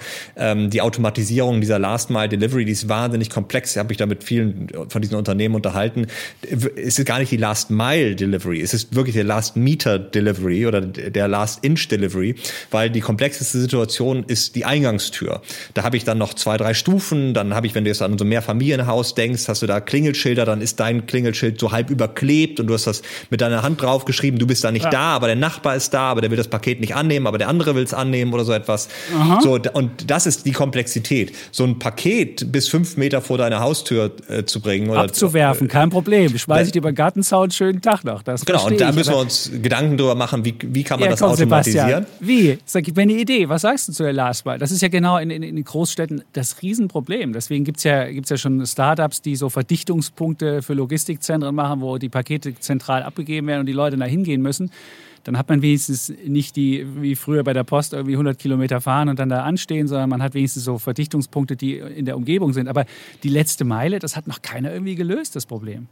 Nein, das äh, ist heute ist sozusagen eine die Zwischentechnologie ist der Mensch, der die Ware ja. ausliefert. Ähm, aber äh, das ist ja gerade das Spannende, dass eigentlich die, Technologien ähm, zumindest rudimentär vorhanden sind, um dieses Problem zu lösen. Wir müssen uns jetzt kreativ Gedanken darüber machen, wie gehen wir die Schritte dorthin. Sind es sehr lokale Mikroverteilerzentren, dass ich wirklich die vorhandene Infrastruktur nutze von Drogeriemärkten, da passiert das jetzt ja gerade bei Rossmann, glaube ich, ähm, und Supermärkten, dass ich dort einfach so wie diese DHL-Boxen, die dort reinstelle, ich habe mich neulich mit jemandem von einem großen Logistiker unterhalten. Tatsächlich werden diese Verteilerzentren noch nicht so sehr von Konsumenten akzeptiert. Wir möchten immer noch unsere Ware wirklich nach Hause geliefert bekommen. Kann ich es vielleicht über die Arbeitgeber lösen und sage, pass mal auf, ich schicke sie nicht nach Hause, sondern zu den Arbeitgebern habe ich einen gewissen Effizienzgewinn, insbesondere bei großen Arbeitgebern. So, das muss man lösen. Und da gibt es ja schlaue Menschen, die in diesen Unternehmen arbeiten. Und am Ende sind es ja alles Technologieunternehmen. Und ich bin mir sicher, dass äh, dafür Lösungen gefunden werden. Und steigende Löhne, um jetzt auf diese ähm, Eingangsthese zurückzukommen, mhm. sind eben das beste Incentive dafür, diese Prozesse zu automatisieren. Und selbst wenn wir diese Last Mile jetzt nicht in den nächsten fünf Jahren automatisiert bekommen, die Lager werden wir automatisiert bekommen. Und da wieder äh, Anekdote ich habe mich mal mit jemandem von einem äh, großen, ähm, großen Einzelhandelsunternehmen ähm, unterhalten, die sehr viele Lager betreiben. Und ich habe mit ihm genau darüber gesprochen, äh, sag mal, wie macht ihr das denn eigentlich, wenn die Löhne jetzt steigen? Sagt er, ja, dann äh, investieren wir in die Automatisierung äh, der Lager. Ähm, aber im Moment ist es einfach noch effizienter für uns, das mit Menschen zu bewirtschaften. Außer im Tiefkühllager. Weil die Arbeit in einem Tiefkühllager, die ist so hart, ständig bei Minustemperaturen und dieser Luftqualität zu arbeiten, dass wir da jetzt schon höhere Löhne zahlen müssen. Und deswegen lohnt sich dort die Automatisierung der Lager. Dazu kommt noch, dass Tiefkühlware typischerweise so in Paketen gut für Roboter händelbar abgepackt ist, sodass dort auch technisch die Automatisierung leichter funktioniert. Aber für mich einfach nochmal eine Bestätigung dafür, ja, steigende Löhne setzen ein Incentive dafür, tatsächlich die Dinge zu automatisieren und nicht das zu tun, was wir jetzt teilweise wahrnehmen, dass wir eher einen Rückschritt machen in der Produktivität. Das ist doch ein, Phänomen. Wir hatten doch jetzt schon den Anstieg bei dem Mindestlohn und der wird ja jetzt weiter angehoben und da müsste doch eigentlich die Theorie sein, dann müsste das doch zumindest in, dem, in den unteren Lohnkategorien, müsste doch jetzt ein wahnsinniger Produktivitätsfortschritt sein. Aber wenn du, du hast schon selbst gesagt, wir haben, obwohl wir immer mehr äh, technologische Gadgets haben, die so leistungsstark sind wie, wie bei der, wie der, bei der, bei der Mondbegehung, da fragt man sich ja, wie ist denn dieses, dieses, dieses Paradox zu klären? Ah, und, und du hast ja schon die, die, die, die steigende Mindestlöhne hast du ja auch schon. Also eigentlich müsste ja der Druck da sein. Wir haben die technologische, also wir haben die Digitalisierung und haben die technischen Geräte und die Rechenkapazität, aber trotzdem funktioniert das nicht. Erklär mir dieses äh, Produktivitäts, äh, heißt ja Puzzle oder Paradox oder wie es auch immer heißt warum passiert da nichts? Oder warum, warum, oder sind wir alle nur unproduktiv und datteln nur dumm rum und, und versuchen nur unseren Fame zu, zu mehren und Influencer zu werden, aber das bringt jetzt nicht wirklich Produktivitätsfortschritte? Ich muss es mal kapieren. Ja, absurderweise ist Influencer übrigens ein hochproduktiver Job, mal so rein volkswirtschaftlich betrachtet, weil du als eine, einzelne Person sehr viel Werbeumsätze generieren kannst. Also insofern ist es tatsächlich, in, aber du? Äh, ironischerweise. Bei bei unserem, genau, bei unserem Podcast ist es genau das Gleiche. Ich stelle einfach ein Mikrofon hin rede da rein. Und äh, wir haben bei Alles auf Aktien äh, hatten wir lange Zeit wirklich einen Sponsor dazu und da musste ich, musste ich wenig Einsatz haben und wir hatten relativ viel, was oben reinkam. Also das ist ja auch noch produktiv, aber es scheint ja irgendwo, scheint ja Produktivität auf der Strecke zu bleiben an anderen Stellen. Vielleicht Nein, absolut. Ja. Also der, das ist ja der zweite Teil. Und jetzt komme ich mal zurück. Da hatten wir ja schon mal ganz kurz das Thema mit ja. Italien und den 2,6 Erwerbsfähigen, die für einen Rentner sorgen heute und bald müssen es 1,3 machen. Und du hast dann ja gesagt, ja, pass mal auf, da müssen ja die 1,3 Leute in Zukunft so viel schaffen wie heute 2,6. Genau. Und so das ist, ist ja, das ist ja nichts anderes als Produktivitätsverdopplung. Ne? Das ist die mhm. Definition von Produktivität. Und jetzt stellen wir fest, dass die Produktivität in den entwickelten Volkswirtschaften praktisch nicht mehr steigt. Und das nannten Wissenschaftler entweder Produktivitätsparadoxon oder Productivity Puzzle. Ähm, und ähm, da gibt es viele Erklärungsansätze für. Manche sagen, ja, wir messen einfach nur Produktivität falsch, das ist eigentlich widerlegt. Manche sagen, ja, pass mal auf, das liegt daran, äh, da gibt es einen bekannten Ökonomen aus den USA, Robert Gordon, der sagt, die ganzen großen Erfindungen, die sind eigentlich schon passiert, so zwischen 1870 und 1970. Oh. Da, die äh, Kanalisation war da eine Sache. Ich erinnere mich, die Kanalisation ist viel wichtiger als, weiß ich nicht, das Handy. Na, das ist schon krass, wenn du dir überlegst, 1870 ja. in den USA waren die Häuser praktisch nicht connected. Sie hatten äh, keine Connection zu Elektrizität, sie hatten keine Connection zu Gas, sie hatten keine Aha. Connection zu Wasser ähm, und natürlich nicht zum Telefon. Und innerhalb von 50 Jahren wurden alle diese Häuser vierfach connected und sie hatten Strom, konnten Kühlschränke sich in die Häuser stellen und damit mussten sie nicht mehr jeden Tag, Menschen nicht mehr jeden Tag zum Markt gehen und Lebensmittel frisch einkaufen, denn sie konnten sie frisch halten im Kühlschrank. Ähm, sie hatten einen Wasseranschluss und mussten sich nicht mehr äh, die Toilette reinigen und mhm. so etwas. Ähm, sie hatten einen Gasanschluss und mussten heizen, mussten nicht mehr Kohle reinschleppen ins Haus, überhaupt erstmal besorgen ins Haus und dann den Ofen reinigen und so weiter. Und sie hatten das Telefon und konnten dann eben auch über große Distanzen kommunizieren. Und dann kommt Robert Gordon und sagt, und da kam nur noch das Internet dazu. Ähm, und genau. der Informations- und Kommunikationssektor sozusagen, der äh, ist ja nur ein Tropfen auf einen heißen Stein. Ein anderes schönes Beispiel ist ähm, so ungefähr 1900. Da gab es ähm, in New York vier Verkehrstote pro Tag. Verkehrstote hieß, es waren Unfälle mit Pferden.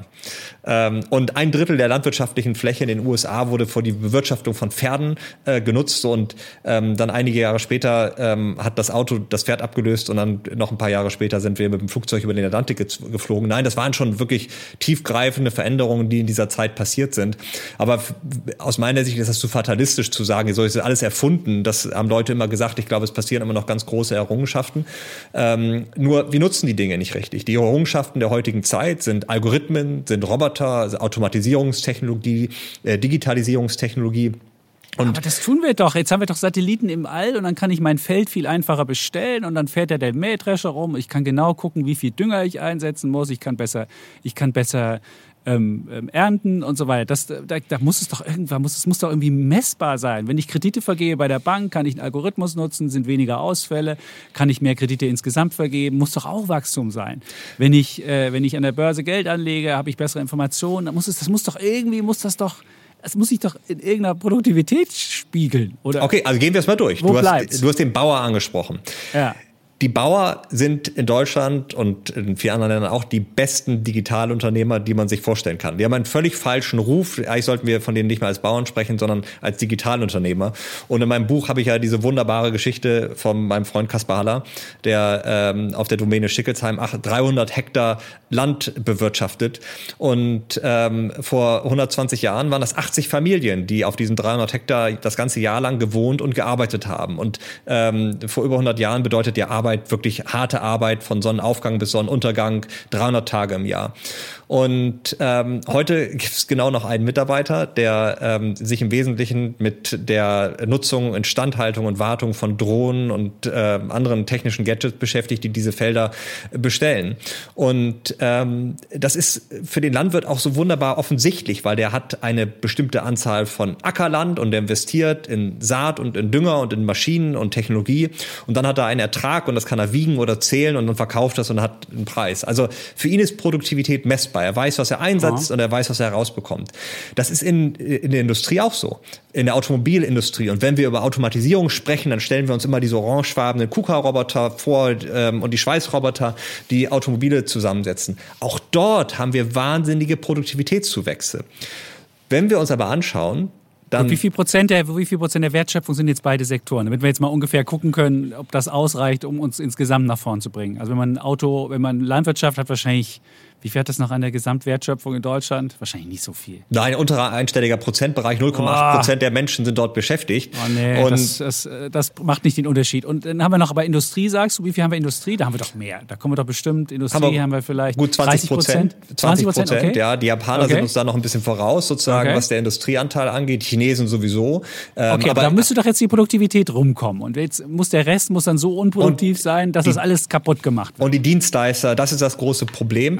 Ach, Lange Zeit lange Zeit, die Dienstleister. Lange Zeit ja. war es gut, hat uns der Dienstleistungssektor tolle Produktivitätszuwächse beschert. Und zwar nicht, weil die Dienstleister produktiver geworden sind, sondern weil sag mal, Mitte des letzten Jahrhunderts Dienst, äh, Jobs in der Dienstleistungsbranche per se produktiver waren. Und da war es immer gut, wenn jemand aus der Landwirtschaft gewechselt ist und auf einmal nicht mehr auf dem Acker gestanden hat, sondern ich sag mal in der Bank gearbeitet hat oder bei einer Versicherung oder vielleicht sogar im öffentlichen Dienst.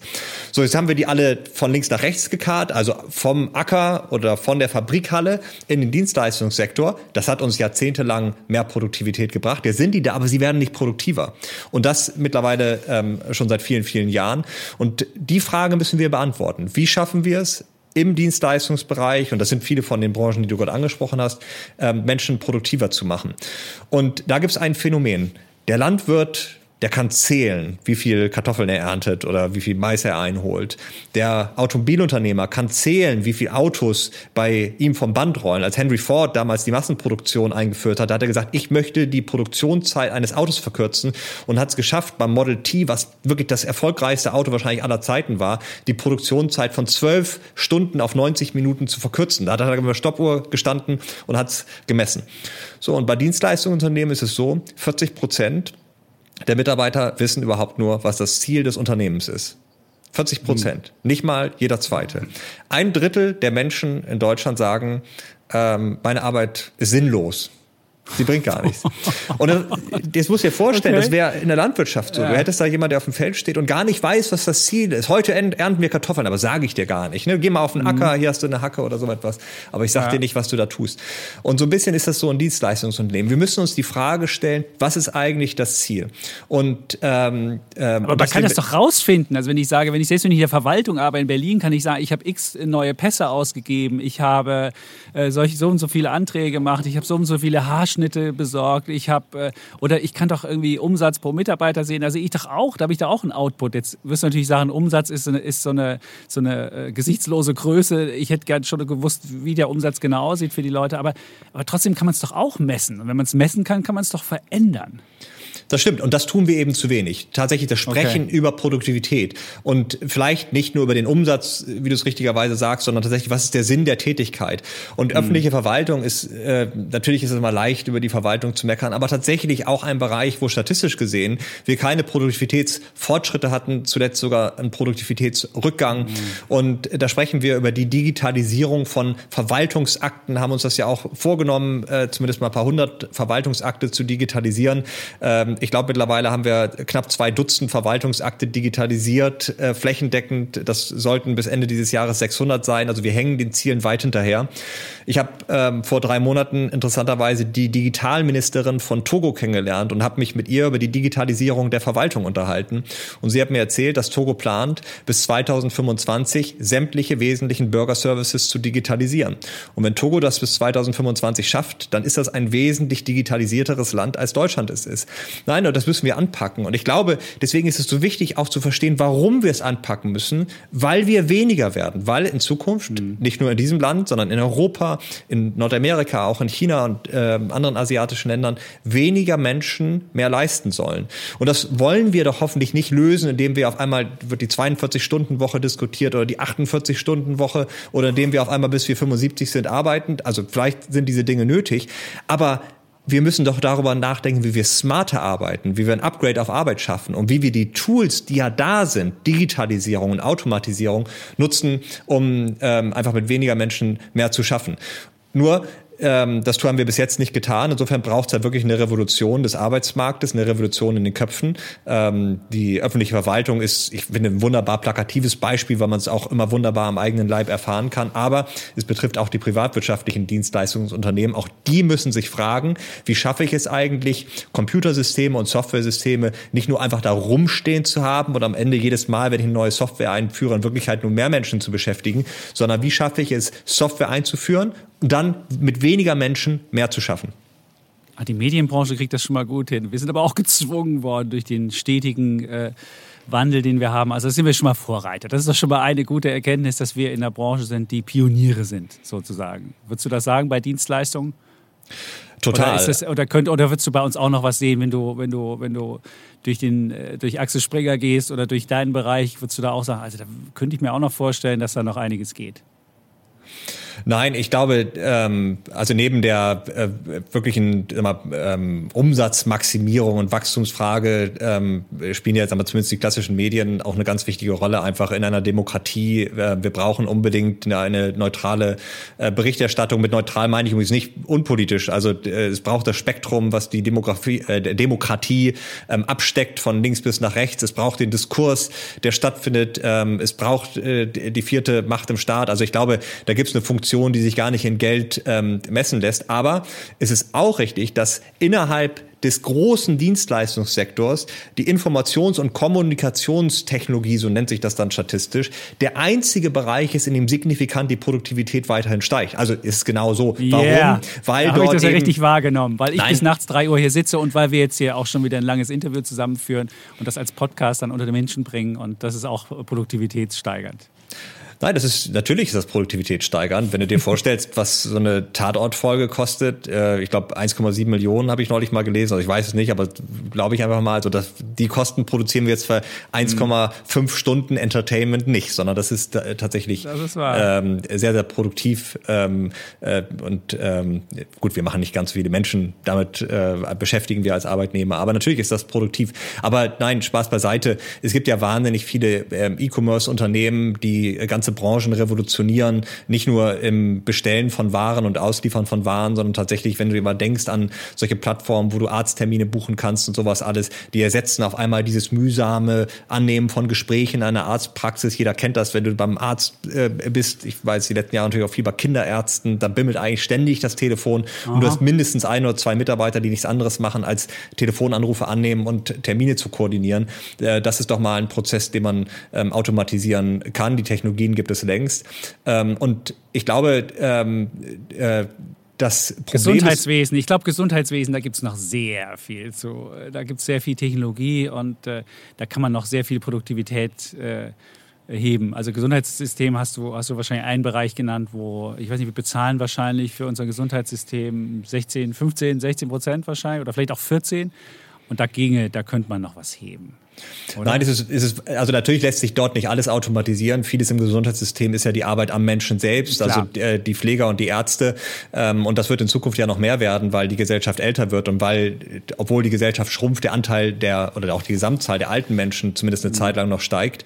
Ähm, nein, aber alles drumherum, die ganze Verwaltung, die Kommunikation zwischen den verschiedenen Gesundheitseinrichtungen ist komplett unterdigitalisiert. 90 Prozent der Ärzte in Deutschland kommunizieren mit anderen Gesundheitseinrichtungen, also insbesondere Krankenhäusern, noch in Papier Papierform.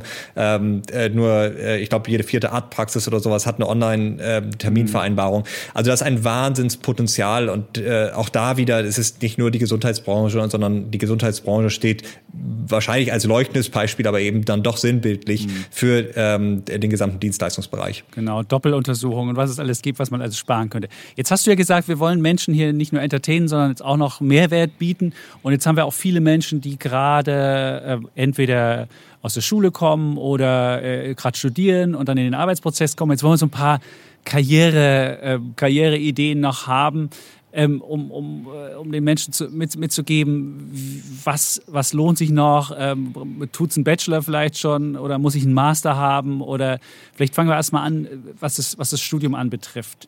Ist das noch so, ein, äh, so, ein, so, eine Sache, die man unbedingt haben muss? Oder könnte es vielleicht auch sinnvoll sein, wenn man ähm, in Berufen ist wie Handwerk, wo man vielleicht gar kein Studium braucht und wo man, wo man vielleicht auch äh, ein gutes Auskommen hat und viele vielleicht sagen, nee, ich muss aber studieren, weil ich will einen bestimmten Lebensstandard haben und dann sagst du, nee, wir können bei Gehalt, äh, bei, bei, bei Gehalt.de sehr gut sehen, dass äh, auch man im Handwerk gut verdient. Man muss nicht unbedingt studieren. Vielleicht kannst du ein bisschen sagen, für was, für welche, welche Gruppen sich was lohnt.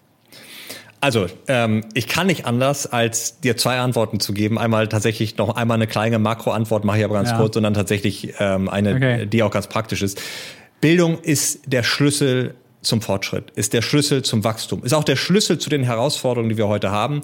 Ähm, wenn man sich mal so Länder wie Japan oder Südkorea anschaut, in den 60er Jahren waren das eigentlich noch unterentwickelte Länder.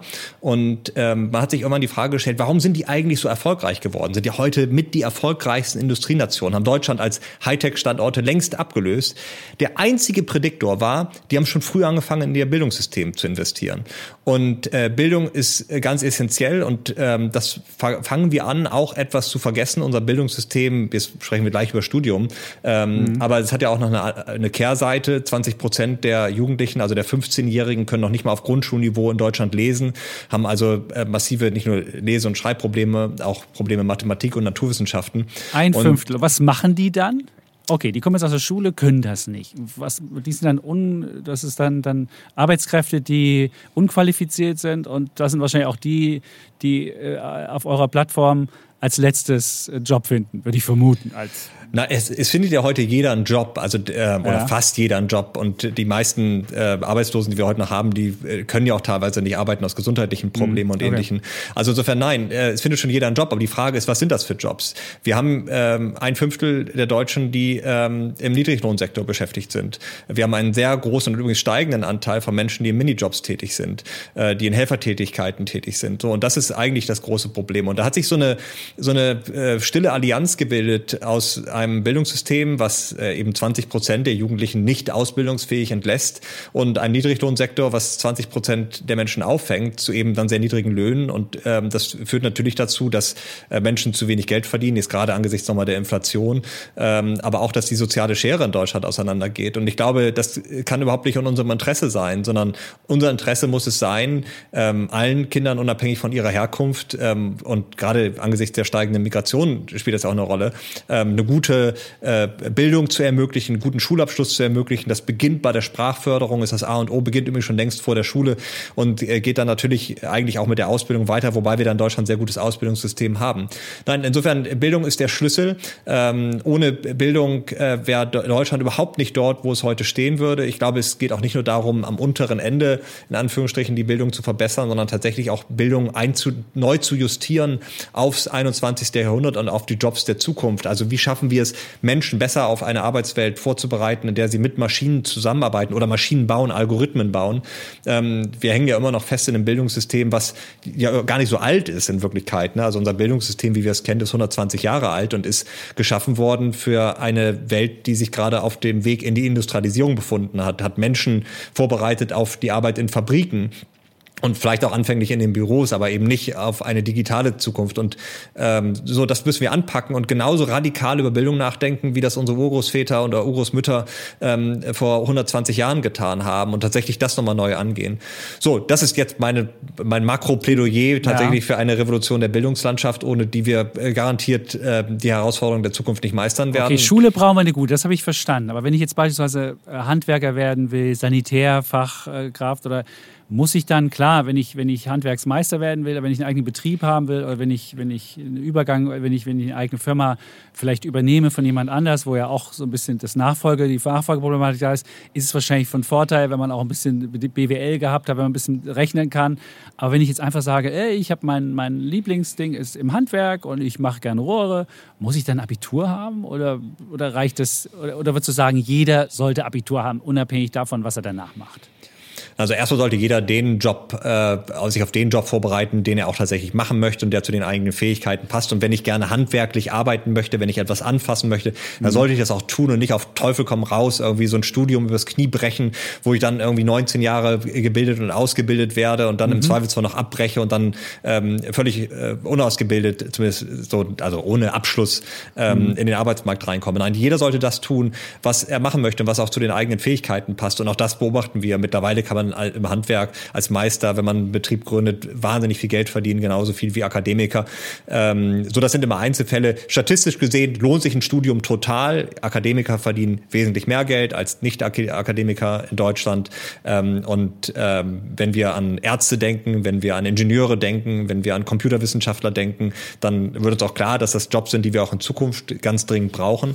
Ähm, aber es ist kein Muss, sondern ich glaube, auch das ist ja äh, bei vielen zig Millionen Menschen das Schöne, dass am Ende auch jeder im Grunde genommen das mhm. tun kann, was er machen möchte. Und äh, wir haben eingangs über Motivation gesprochen. Ich glaube, Motivation ist der beste Kompass. Was motiviert mich? Womit möchte ich mich den ganzen Tag beschäftigen? Jeder muss sich klar machen, wenn ich 40 Stunden die Woche arbeite, dann verbringe ich mehr Zeit bei der Arbeit als mit meinem Partner, mit meinem Ehemann oder meiner Ehefrau, mehr Zeit mit meinen Kollegen als mit meinen Freunden. So, das muss schon passen. Ne? Da sollte ich nicht nur etwas machen, weil ich da mehr Geld verdiene, sondern etwas, was für mich Sinn stiftet.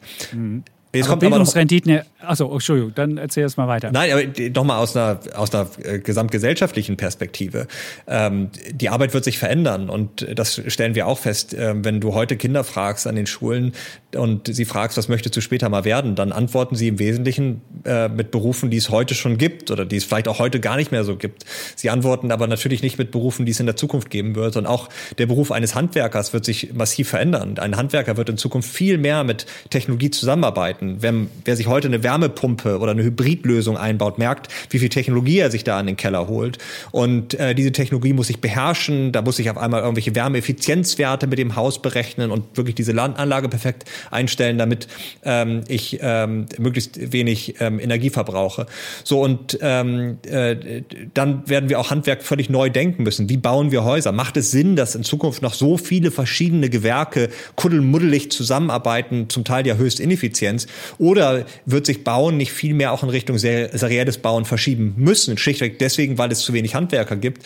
Und es ist dann nicht wichtig, tatsächlich eher zu sagen, ich beherrsche CAD-Programme und kann äh, Bauteile äh, designen und, ähm, und schaffe äh, Prozesse zu entwickeln, wie ich eben sehr, einen seriellen Hausbau ähm, äh, schaffe. So, und ich glaube, das sind die Fragen, die wir uns äh, stellen müssen oder die sich jeder Einzelne stellen muss. Was sind eigentlich die Anforderungen ähm, des Arbeitsmarktes der Zukunft und welche Fähigkeiten brauche ich es? Und das hat die Vergangenheit gezeigt. Es braucht immer mehr Fähigkeiten, Technologie zu beherrschen, ähm, Roboter, Maschinen, Algorithmen für sich zu nutzen. Die Zeiten, in der wir ähm, eine Maschine bedienen mussten und wo wir den Menschen der Maschine angepasst haben, die sind vorbei. Heute passen wir Maschinen und Algorithmen an unsere Bedürfnisse an und auf diese Arbeitswelt muss ich mich vorbereiten. Und insofern ähm, bin ich kein Gegner der Akademisierung. Sie muss nur richtig sein. Ne? Wir müssen die Menschen auf die Berufe der Zukunft vorbereiten.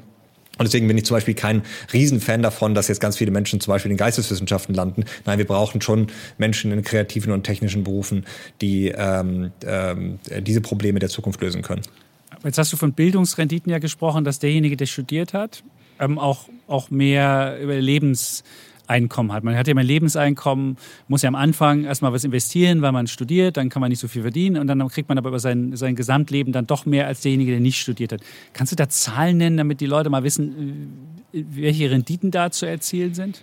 Ja, also ähm, wir können sehen, dass ein Akademiker ungefähr im Durchschnitt 20 Prozent mehr verdient als ein Nicht-Akademiker. Also das lohnt sich schon total.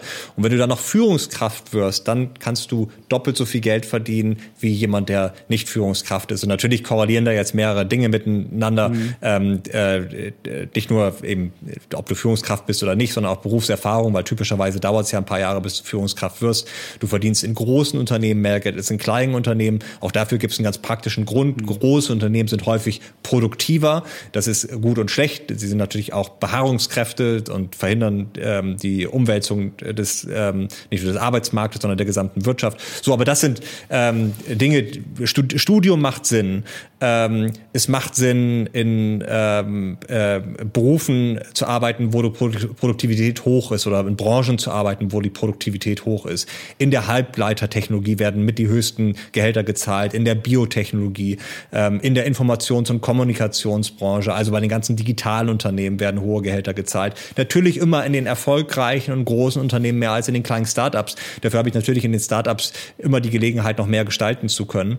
Ähm, wo verdiene ich wahnsinnig wahnsinnig wenig Geld, immer da, wo Arbeit unproduktiv ist, die Arbeit am Menschen, wo alles manuell ist. Ich verdiene immer noch in der Gastronomie wahnsinnig wenig Geld. Ich verdiene immer noch im Einzelhandel wahnsinnig wenig Geld. Und das wundert uns auch nicht sozusagen, dass der Job, wo ich Waren von links nach rechts über einen Kassenscanner ziehe, schlechter entlohnt werden als derjenige, der diese Kassenscanner baut oder vielleicht sogar in Zukunft die automatisierte Kasse baut. Nein, mhm. es lohnt sich tatsächlich, ähm, sich mit äh, technischen Berufen auseinanderzusetzen und sich die Frage zu stellen, ähm, äh, ist das vielleicht etwas für mich? Und dafür brauche ich ja nicht nur technische Skills, wir brauchen viel mehr kreative Menschen, die Probleme erkennen, neue Problemlösungen entwickeln können, die in der Lage sind, auch solche Dinge zu vermarkten. Wir haben eben über Influencer gesprochen. So, das sind ähm, jetzt mal ein paar Beispiele, aber das sind Dinge, über die ich mir heute Gedanken machen würde, wenn ich vor der Frage stehe, was möchte ich später eigentlich mal werden oder in welcher Branche möchte ich anfangen zu arbeiten? Mhm. Hast du so ein paar Einstiegsgehälter, damit man ungefähr mal eine Idee hat, so ein Jahresgehalt, was man, wenn man sehr, sehr guten Job hat, was man kriegt und wenn man ganz schlecht anfängt? Mal so eine Spanne, mal so ein Gefühl zu kriegen? Du kannst, wenn du also nicht ganz so gut anfängst, dann kann es immer noch passieren, dass du mit 25.000, 30.000 Euro anfängst. Das ist insbesondere dann, wenn du eine Ausbildung hast oder im schlimmsten Fall sogar, wenn du keine Ausbildung hast ähm, und in ein, einigen von den eben angesprochenen Branchen landest. Wenn du tatsächlich, ich sag mal, im immer noch Finanzwesen, ich nenne es nicht so gerne, weil die natürlich auch so ein paar Wachstumsherausforderungen haben. Aber ich sag's mal, in der Biotechnologie anfängst, in der Halbleiterindustrie, dann kann es gut und gerne sein, dass du als Akademiker mit 50 oder 60.000 Euro anfängst. Das ist nicht der Durchschnittswert, aber das sind so Spitzenwerte. Wenn du einen Masterabschluss hast, wenn du eine Promotion hast, dann kann es auch noch mal mehr sein. Dann hängt es aber immer von den individuellen Fähigkeiten ab und eben von der Frage, wie viel Wettbewerb hast du? Also wie viele Menschen wie dich gibt es dich? Und dann ist es immer gut, wenn man Fähigkeiten hat, äh, die andere Menschen nicht haben und sich vielleicht auf eine Branche oder einen Bereich spezialisiert hat, was kein anderer getan hat. Mhm. Früher brauchte man so, so, so ein Signaling und musste zeigen, ah, ich war an der Uni, an der WHU oder in St. Gallen oder ich habe so eine Zwischenkarriere bei Goldman Sachs oder bei McKinsey gemacht. Damit hatte man so einen, so einen, so einen Stempel drauf. Aber in dieser neuen Welt, wo ja der Arbeitgeber auf mich zukommen muss, brauche ich vielleicht ein Signaling gar nicht mehr, sondern kann das ganz anders machen. Ist es, ist, ist, hat das an, an Einfluss verloren, diese, diese, diese Sachen? Nein, ich glaube, ähm, äh, gerade in Deutschland gibt es immer noch eine wahnsinnige ähm, Liebe zum Lebenslauf und zu der Gradlinigkeit des Lebenslaufes. Äh, das ist völlig anders als in anglosächsischen Märkten. Da spielt übrigens auch die Alma Mater, also die Universität, natürlich, wenn ich bei so einer Ivy League äh, Uni studiert habe, eine ganz große Rolle. Ähm, aber in Deutschland sind wir da schon ähm, immer noch, ich sag mal, ein bisschen altmodisch, was so diese Verliebtheit angeht. Quereinstiege ähm, sind immer noch selten. Es findet ein Umdenken statt bei einigen Arbeitgebern. Vor allen Dingen finden um Umdenken statt bei den Arbeitnehmern. Äh, die möchten viel flexibler arbeiten, die möchten viel mehr die Branche wechseln. Wir sehen, dass der Suchbegriff Quereinsteiger mittlerweile zu den Top-Suchbegriffen bei uns auf den Plattformen gehört, in Deutschland, aber auch in anderen Ländern.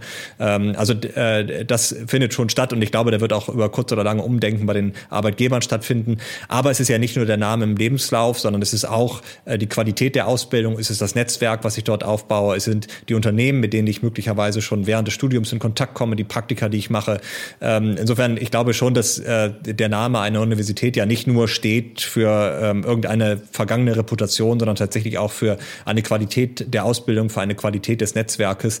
Ähm, insofern, ja, ich sollte schon darauf achten, aber es ist auch kein Ausschlusskriterium. Ich kann an einer ähm, mittelmäßigen öffentlichen Universität ein äh, Studium absolvieren und äh, einfach schlichtweg durch meine Fähigkeiten, aber auch durch meine Persönlichkeit, durch meine Motivation und Kreativität später sehr, sehr erfolgreich mhm. sein.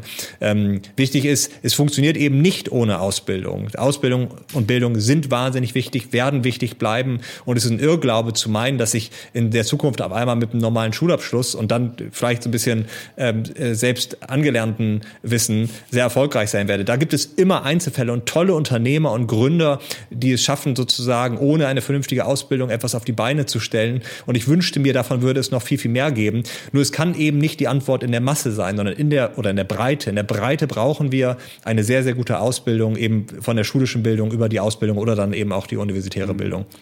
Jetzt haben wir so Geschichten bei uns immer auf der Seite. Wenn du diesen Satz als erstes schreibst in der Bewerbung, bist du schon durchgefallen. Wenn du diese Frage nicht beantworten kannst im Vorstellungsgespräch, ist das ganz schlecht. Das, das, solche, solche Geschichten werden immer wieder nachgefragt. Vielleicht hast du ja A, die Sache, was so der größte Fehler ist, den man machen kann in einem Bewerbungsschreiben und B, wenn man äh, dann persönlich vorgeladen wird, was man auf jeden Fall beantworten können sollte. Ja, also natürlich gibt's die Klassiker und äh, leider hört man das ja immer noch aus dem Markt, wenn dann der Name äh, des ähm, ähm, Personalers ah, falsch geschrieben ja, wird des okay, Unternehmens, gut. dann werden die sofort aussortiert und sowas. Also da bin ich ganz ehrlich, dann fang da auch nicht an zu arbeiten, wenn jemand äh, noch so drauf ist, so altmodisch ist, sondern dann äh, äh, bewirb dich woanders ähm, und werd wahrscheinlich glücklicher. Ähm, nein, ich glaube, das Wichtigste ist tatsächlich authentisch sein und ähm, wirklich darstellen, wer bin ich und was kann ich und äh, was möchte ich in Zukunft tun. Wir leben in einer Welt, da muss ich niemandem etwas vormachen. Jeder hat Stärken und Schwächen und ich muss nicht meine Schwächen auf einmal zu Stärken machen und da äh, mir irgendetwas ausdenken. Ich muss nicht Lücken überpinseln mit irgendwelchen mhm. ausgedachten Stationen. Ich muss nicht aus dem äh, Jahr in Australien, wo ich rumgereist bin, irgendwie ein Work and Travel machen und äh, wo ich mal eine Woche auf der Pferde fahren war, zu so einem sozialen Sechs-Monats-Projekt aufbauen. Nein, authentisch sein ähm, und äh, auch so eine Erfahrung vielleicht als eine, eine individuelle Erfahrung darstellen. Das ist eigentlich das Wichtige. Denn das Schlimmste, was einem passieren kann, ist ja nicht den Job nicht zu bekommen, sondern das Schlimmste ist, in einem Job zu landen, in dem man unglücklich wird, in einem Job, in dem äh, man eben keine sinnstiftende Arbeit findet. Und da hat heute praktisch jeder die Chance zu, einen Arbeitgeber zu finden, der zu einem passt, einen Job zu finden, der zu einem passt, der zu den eigenen Fähigkeiten mhm. passt, Kollegen zu finden, die zu der eigenen Persönlichkeit passen. Und ich glaube, der größte Fehler, den aber leider immer noch viele Menschen machen, ist nicht authentisch zu sein und äh, sich selbst als etwas vorzustellen, was man gar nicht ist, äh, weil man äh, von irgendjemand einen Lebenslauf zugeschickt bekommen hat und dann schreibt man den ab sozusagen und denkt, das ist so toll, das brauche ich auch alles. Nein, braucht man nicht. Jeder aber, ist gut ja, mit dem, was ja, er kann und äh, nicht perfekt. Aber es gibt ja wahrscheinlich so Schwächen, die, die lässlicher sind als andere Schwächen. Wenn ich jetzt äh, sagen würde im Vorstellungsgespräch, ja, ich bin leider etwas chaotisch und äh, es kann auch mal passieren, dass ich meine Geschichte nicht pünktlich zum Andruck um 17.30 Uhr abgebe, sondern eben erst um 18 Uhr, dann würde ich ja den Job nicht kriegen. Das kann ich ja wahrscheinlich nicht sagen, sondern ich müsste dann das als äh, Kreativität ummünzen und sagen, ich bin halt sehr kreativer Kopf, denke gern mal ein bisschen länger. Aber wie, wie, wie mache ich das? Ich meine, will es ja nicht gleich aus dem, aus dem Rennen bringen. Nein, aber ähm, gehen wir mal auf genau das, was du gerade gesagt hast, ein. Also wenn ich mir vorgenommen habe, in einer Redaktion zu arbeiten, wo es einen Redaktionsschluss gibt, der zwingend einzuhalten ist, und ich bin so chaotisch, dass mir das einfach per se schwerfällt, dann würde ich mir irgendwann die Frage stellen, ob ich nicht lieber in einer Online-Redaktion arbeite, wo ich jederzeit veröffentlichen kann. So, ähm, nein, oder ich arbeite dran, dass ich äh, das irgendwie in den Griff bekomme. Na, aber natürlich, eins ist auch klar, fang an, über deine Stärken zu reden und fang nicht an, über deine Schwächen zu reden. Ne? Also okay. Authentizität bedeutet ja nicht sozusagen, die Hose runter zu lassen und ähm, ähm, äh, voll äh, ähm, reinzuhauen, was kann ich alles nicht, sondern natürlich zu sagen, was sind meine Stärken, wie kann ich dazu mhm. beitragen, dass ihr als Team erfolgreicher werdet, dass ihr als Unternehmen erfolgreicher werdet und ähm, so, dann bin ich da ganz gut drauf. Aber da gibt's außer authentisch zu sein, ähm, nicht das eine Erfolgsrezept. Authentisch sein halte ich wirklich für das Wichtigste. Und ähm, auch das äh, gilt in Zukunft genauso wie in der Vergangenheit. Ohne Fleiß kein Preis. Ähm, äh, ein Job, in dem ich nicht nur eine erfüllte Arbeit habe, sondern auch viel Geld verdiene, äh, kommt nicht ohne eine entsprechende Ausbildung, äh, kommt nicht ohne in irgendeine Form von Fleiß bei der Arbeit, ohne die Tatsache, dass ich dort etwas gewuppt bekomme. Äh, so, das wird in Zukunft natürlich genauso eine große Rolle spielen wie in der Vergangenheit. Ähm, und äh, so kommen wir wieder zur Motivation zurück. Ohne mhm. Motivation werde ich das nie schaffen. Da hast du recht. So, ich kann dich natürlich nicht gehen lassen, ohne nicht zum Schluss noch einmal kurz über die Börse gesprochen zu haben. Ähm, guckst du dir, bist, bist du auch selbst aktiv an der Börse? Guckst du dir das an, weil ihr ja gegebenenfalls auch mal einen Börsengang äh, in, in Erwägung zieht oder wann der stattfinden soll? Wie, wie ist denn das Verhältnis von dir von, von, von, zur Börse? Oder sagst du einfach nur, ich habe einen ETF-Sparplan und das ist auch alles und damit habe ich meine Altersvorsorge? Oder bist du da auch aktiver und guckst dir genauer Sachen an und versuchst vielleicht auch den demografischen Trend ein bisschen zu spielen, zu sagen, hey, die Länder sind demografisch äh, in den nächsten Jahren total schlecht dran, die, die, die versuche ich eher zu meiden und andere Länder nehme ich, weil die demografisch noch besser aussehen. Weiß ich, man könnte ja sagen, Indien long, weil Indien äh, die jüngere Bevölkerung hat und die Arbeitsbevölkerung noch weiter wächst und China short, weil die wahrscheinlich irgendwann demografisch am Fliegenhänger, äh, Fliegenfänger hängen. Wie ist das? Erklär uns das vielleicht auch kurz zum Schluss.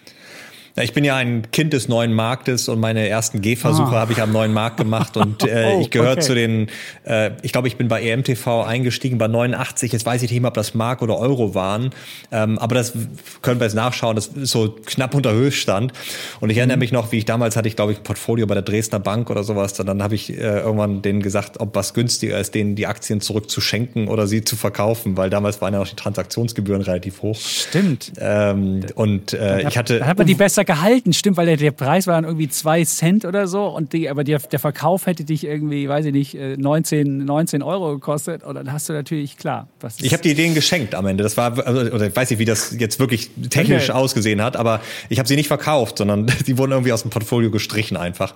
Ähm, okay. Und ich habe äh, tolle Erfahrungen gemacht. Ich äh, äh, habe, als ich damals beim Handelsblatt im Praktikum war, Energiekontor Aktien gekauft. Das war äh, so ein Projektentwickler, glaube ich, für ähm, Windkraftanlagen. Gibt's heute ähm, noch? Noch, gibt es heute noch toll. Also die laufen wieder. Das ist die, ja, die, waren meine Rolle. großen, da habe ich, hab ich mittags äh, bin ich eingestiegen und habe nachmittags äh, mit 60 Prozent Kursgewinn verkauft.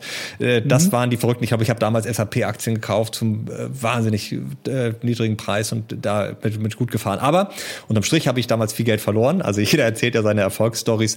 Ähm, aber bei mir haben die äh, Misserfolgsstories, äh, damals waren das Teldafax, EMTV, Singulus, den Hersteller von DVD äh, Brennanlagen, die haben überwogen.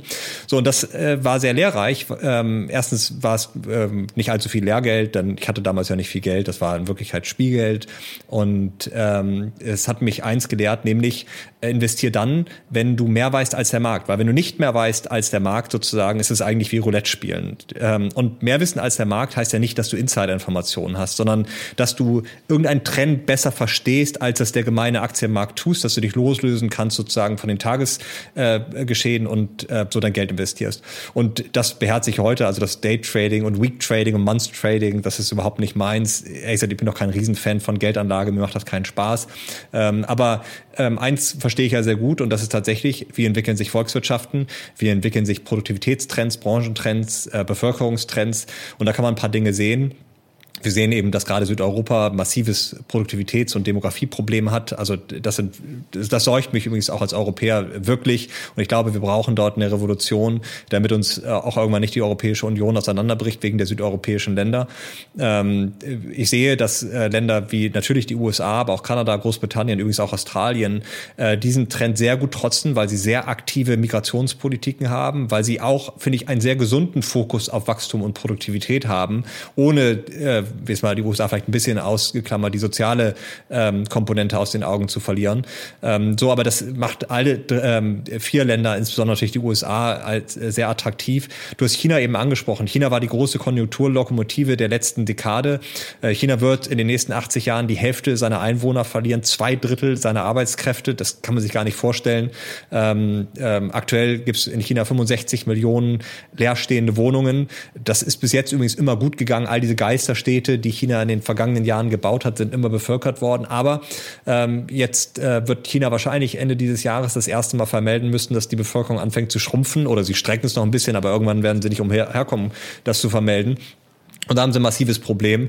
Allein wenn man sich überlegt, dass 25 Prozent der gesamten chinesischen Wirtschaftsleistung auf den Immobiliensektor zurückgehen. So, ähm, das ist natürlich erstmal ein China-Problem, aber auch alle Länder, die eng verwoben sind mit äh, dem chinesischen, vor allen Dingen Absatzmarkt, äh, müssen sich mit der Frage auseinandersetzen, äh, was hat das damit zu tun? Und da stechen wieder die USA heraus, weil die USA sind nicht nur sehr produktiv als produzierende Industrienation, sondern sie haben eben auch diesen riesigen Binnenmarkt ähm, und sind ähm, auch auch wenn die letzten Jahre da sicherlich äh, ähm, dagegen gearbeitet haben, immer noch attraktiv für Einwanderer, für sehr qualifizierte Einwanderer, für Menschen, die etwas gründen wollen aus der ganzen Welt. Also ich ähm, habe relativ viel Optimismus, trotz der ähm, politischen Herausforderungen, gesellschaftlichen Herausforderungen, was die Volkswirtschaft USA angeht und ähm, auch Kanada. Ähm, bei Deutschland äh, ich glaube, wir müssen es jetzt anpacken. Dann können wir auch optimistisch sein. Wir haben die Tools, wir haben äh, großartige Unternehmen, wir haben die Technologien, wir haben, auch wenn ich eben kritisch war, ein tolles Bildungssystem. Also ich glaube, es macht schon Sinn, in deutsche Unternehmen zu investieren. Ähm, es macht aus meiner Sicht aber am allermeisten Sinn, um das jetzt ganz konkret zu machen, in Technologieunternehmen zu investieren. Die haben richtig Federn gelassen, ähm, insbesondere die Zinsentscheidungen. Das war gar nicht der Ukraine-Krieg, sondern die Zinsentscheidungen ähm, haben dazu geführt, dass äh, Technologieunternehmen enorm abgewertet worden sind. Ähm, halte ich äh, für eine völlige Überreaktion, das ist meine persönliche Meinung, völlige Überreaktion der Märkte. Ähm, das ist die Zukunft. Technologieunternehmen sind die produktivsten Unternehmen, die man sich vorstellen kann, ähm, haben enorme Absatzchancen, können global agieren. Ähm, also wenn ich mein Geld äh, investieren würde, dann äh, sind es die Volkswirtschaften, die gute Aussichten haben, insbesondere die USA, Großbritannien, aber auch Deutschland. und es sind Technologieunternehmen. Und du würdest also jetzt nicht sagen, ich nehme so ein MSCI All Country World, wo ich die ganze Welt drin habe, sondern du würdest einfach wirklich sagen, die Welt wird sich unterschiedlich entwickeln. Und ähm, ich würde dann halt die große Volkswirtschaft Amerika nehmen, nämlich vielleicht einen S&P 500 als Indexfonds oder ich nehme, weil du sagtest Technologiewerte, Place to be, nehme halt einen Nasdaq 100 und nehmen vielleicht noch ein bisschen Deutschland dazu. Vielleicht äh, DAX ist vielleicht ein bisschen zu, zu, zu, zu global. Nimmt man wahrscheinlich eher so ein, so ein, so ein H-DAX-Geschichte, also wo auch MDAX und, und mittelgroße Unternehmen drin sind. Und dann nehme ich noch UK dazu. Und wenn du jetzt Emerging Market nimmst, was, was würdest du da nehmen? Ist da Indien ein guter Platz oder ist Indien einfach zu chaotisch oder ist da auch irgendein Risiko, was ich übersehe? Ja, Indien ist super spannend. Indien wird wahrscheinlich dieses Jahr das größte Land der Erde werden, werden China überholen. Ähm, Demografieproblem kommt, haben äh, 2021 erstmalig tatsächlich diese kritische Geburtenrate von 2,1 Kindern pro Frau unterschritten. Ähm, mhm. Liegen jetzt bei 2,0, also in 25 Jahren, aber das ist ja noch lange hin, wird China auch schrumpfen. China ist halt wahnsinnig komplex ne? und hat also wahnsinnig. Also Indien meinst du, Indien? Indien. Ich, Indien, sorry, ja, ich war, ja. habe ich China gesagt. Ich meinte natürlich ja, genau. die ganze Zeit Indien. Indien genau. ist ein wahnsinnig komplexer Markt. Ich glaube, wer einen langen Atem hat, für den macht ähm, Indien Sinn. Wer einen ganz langen Atem hat, übrigens für den macht Afrika auch Sinn. Ähm, man sieht ein paar afrikanische Länder, die trotz natürlich ihrer wahnsinnigen Herausforderungen gerade anfangen, so ein bisschen abzuheben. Ähm, aber da braucht man einen ganz langen mhm. Atem mhm. und da muss man auch breit streuen. Ansonsten alles, was du gerade gesagt hast, richtig. Aber das liest man jeden Tag in der Zeitung. Sein Portfolio breit streuen, äh, Risikoabsicherung, das ist immer gut. Ich ich habe jetzt einfach mal ein paar Themen herausgepickt, mhm. die ähm, ähm, ich für relevant halte. Ähm, so, es gibt auch Gegenden, da bin ich kritisch. Südamerika hat es nie wirklich geschafft, aufzuschließen mit den großen Volkswirtschaften, hatten die Chance in den 60er Jahren. Jetzt sitzen sie in der Demografiefalle, haben nicht die Produktivität, wie, wie wir sie in äh, den anderen Ländern haben, in Europa und Nordamerika. Ähm, da bin ich äh, kritisch. Ähm, äh, zusätzlich natürlich auch die ganzen ähm, politischen Herausforderungen, die diese Länder haben. Ähm, ja, das das ist vielleicht so ganz oberflächlich betrachtet äh, mein Kompass. Jetzt kommt noch eine Frage zum Schluss, wo du, weil du ja sagtest, ich muss mehr wissen als der Markt. Einen Markt kennst du besonders gut, das ist nämlich der von äh, Jobunternehmen äh, oder Karrierenetzwerken oder wie man es auch mal nennen mag. Da sind ja einige schon börsennotiert. Gibt es ja sowas wie Recruit Holding aus Japan oder es gäbe ähm, äh, ZipRecruiter, eine reine Technologieplattform mit, mit äh, oder es gibt so auch mit, mit Arbeitsvermittlern äh, Aktien. Würdest du, würdest, findest du das spannend? Weil, weil gerade dieser Jobtrend ist ja einer, du hast gesagt, es wird uns die nächsten Jahre oder Jahrzehnte auf jeden Fall begleiten. Und da müsste doch eigentlich da richtig was zu verdienen sein. Total. Ähm, ich würde noch Seek ergänzen, ähm, aus Australien, ähm, auch börsennotiert, äh, schon seit vielen, vielen Jahren. Ähm, aber ansonsten, ja, die, die du genannt hast. Ähm, denn all diese Unternehmen haben ja eins gemeinsam. Ich würde jetzt mal nur auf die Technologieunternehmen mhm. schauen, nicht so sehr auf die äh, Personaldienstleister, die mit hohem manuellen Einsatz arbeiten. Also die Adecos dieser Welt würdest du nicht nehmen. Jetzt frage ich nur mal, weil das ist ja auch, oder ähm, in, in, in Deutschland gibt es ja auch, weiß nicht, wie wer heißt, aber es gibt ja welche, wo wirklich so, äh, so Dienstleistungen noch, wo einfach so äh, Mitarbeiterinnen und Mitarbeiter noch mit äh, vermittelt werden, die würdest du nicht nehmen, Personaldienstleister, sondern du würdest eher die, weil die ja auch Probleme haben, Leute zu finden. Äh, so also ich würde, per se ist der Markt interessant. Ich will jetzt da niemanden äh, schlecht ja. reden, aber ich glaube tatsächlich Technologieunternehmen skalieren über Technologie, äh, personalintensive Betriebe skalieren über Personal. Das ist eine große Herausforderung. Ähm, was alle diese Unternehmen gemein haben, ist, sie verdienen ihr Geld am Ende mit Unternehmen, die Mitarbeiter suchen.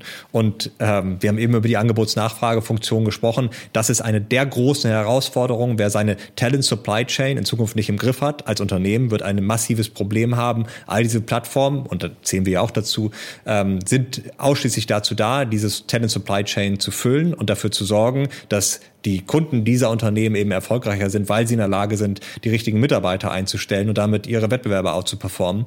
Und äh, logisch, da bin ich total bullish. Das sind äh, super mhm. Unternehmen und gerade wenn sie mit Technologie funktionieren, äh, dann äh, können sie skalieren, sie können international agieren, ähm, können tatsächlich Arbeitsmärkte disruptieren. Das ist das, was wir vor, vorhaben. Und insofern äh, glaube ich, ist das ein fantastischer Markt, mhm. ähm, äh, den es sich lohnt äh, oder wo es sich lohnt, sich mal näher mit dem zu beschäftigen. Und die Plattform lohnt sich auch. Also wenn ich überlege, eine Stelle zu besetzen kostet 4.000, äh, 5.000 Euro und, und jetzt bei euch eine Stelle auf die Seite zu legen, wie viel kostet das? Das äh, hängt davon ab, wo du bist, in welchem Land okay. du bist und auch welches ja. Produkt du kaufst. Aber ich sag mal, wenn du jetzt in Deutschland unterwegs bist, kostet das so zwischen 1000 und 1500 Euro. Okay, und, und was kostet, und da habe ich ja dann irgendwie, und die Stelle zu besetzen kostet wie viel? Also ich muss ja mal überlegen, ob das jetzt für mich ein, ein geiles Geschäftsmodell ist. Also auf jeden Fall 1500 und wahrscheinlich ist, die, ist, ist ein skalierbares Business, es, es stehen ja keine großen Kosten. Das ist ja wahrscheinlich äh, einmal den Server aufgesetzt, die, die Marke beworben, äh, Mitarbeiter angestellt, um, um insgesamt die Sachen zu machen. Aber dann ist ja wahrscheinlich die Fixkosten sind dann, bleiben dann konstant und alles, was oben reinkommt, ist ja dann Topline gleich Bottomline. Richtig? Also das ist eine sehr oberflächliche Betrachtungsweise. Okay. Ich glaube schon, dass die Technologie mittlerweile äh, sehr viel fortschrittlicher ist. Im Grunde genommen geht es ja darum, Algorithmen zu bauen, die das tun, was in der Vergangenheit Menschen gemacht haben. Also passende Menschen online zu entdecken, sie zu matchen mit, mit Jobs, mit Arbeitgebern, mit Teams ähm, und sie zusammenzubringen. Insofern sind das wirklich Matchmaking-Algorithmen, die sich mit etwas sehr Komplexen auseinandersetzen, nämlich nicht mit irgendwelchen Produkten, sondern mit Menschen in all ihrer Komplexität und Vielschichtigkeit. Ich glaube, das ist sozusagen im Digitalbereich ähm, eine der komplexesten Challenges für Data Engineers und Data Scientists, die, die wir versuchen zu lösen. Also da musst du schon brutal viel Geld rein investieren.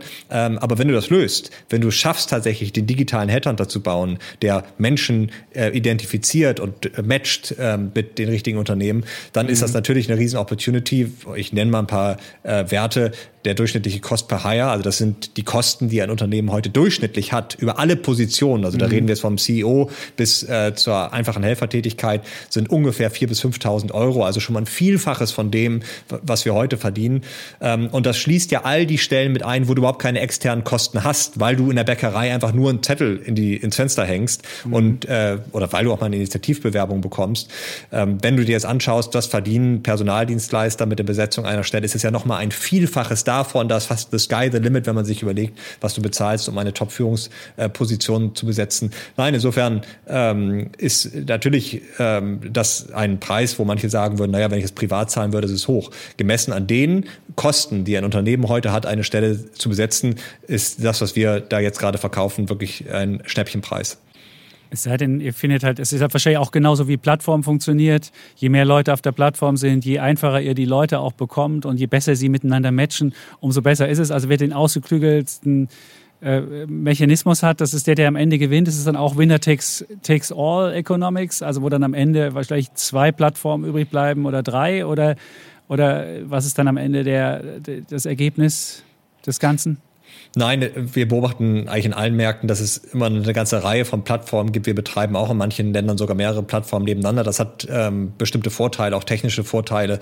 Ähm, es geht ums Matchmaking, also Menschen, die Menschen treffen und wie im echten Leben macht es manchmal auch Sinn, tatsächlich dort mehrere Tanzflächen anzubieten mhm. oder mehrere Locations anzubieten, wo dieses Matchmaking stattfinden kann. Ähm, nein, das ist es nicht, aber es ist ein Markt, der insgesamt einfach sehr, sehr stark wächst und ähm, da ähm, gibt es einige Unternehmen, äh, die davon profitieren werden. Ich glaube, der Schlüssel zum Erfolg, um äh, von diesem Wachstum zu profitieren, ist die Fähigkeit, in Technologie zu investieren, äh, starke Teams aufzubauen, Algorithmen zu bauen, Produkte zu bauen, die etwas können, was vielleicht heute Menschen noch gar nicht können, tatsächlich ähm, vorurteilsfrei äh, Menschen mit Jobs oder Menschen mit Menschen zu matchen.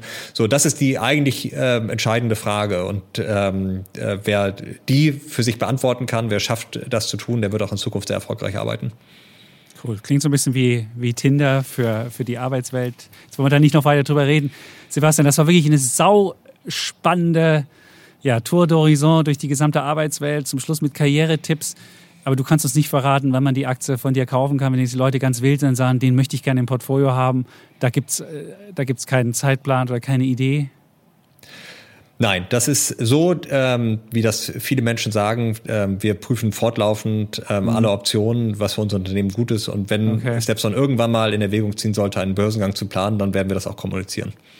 Okay, super. Also kann man in dich jetzt noch nicht investieren, man kann immerhin auf der Plattform vorbeischauen oder kann für dich arbeiten, aber wenn man jetzt einfach nur sagt, ich fand den jetzt so clever, kann man zumindest dein Buch kaufen, was ja auch schon, äh, vielleicht sagst du nochmal, wo es das, wo es das gibt, was es kostet, damit wir da auch schon mal die Rendite dann sich ausrechnen können.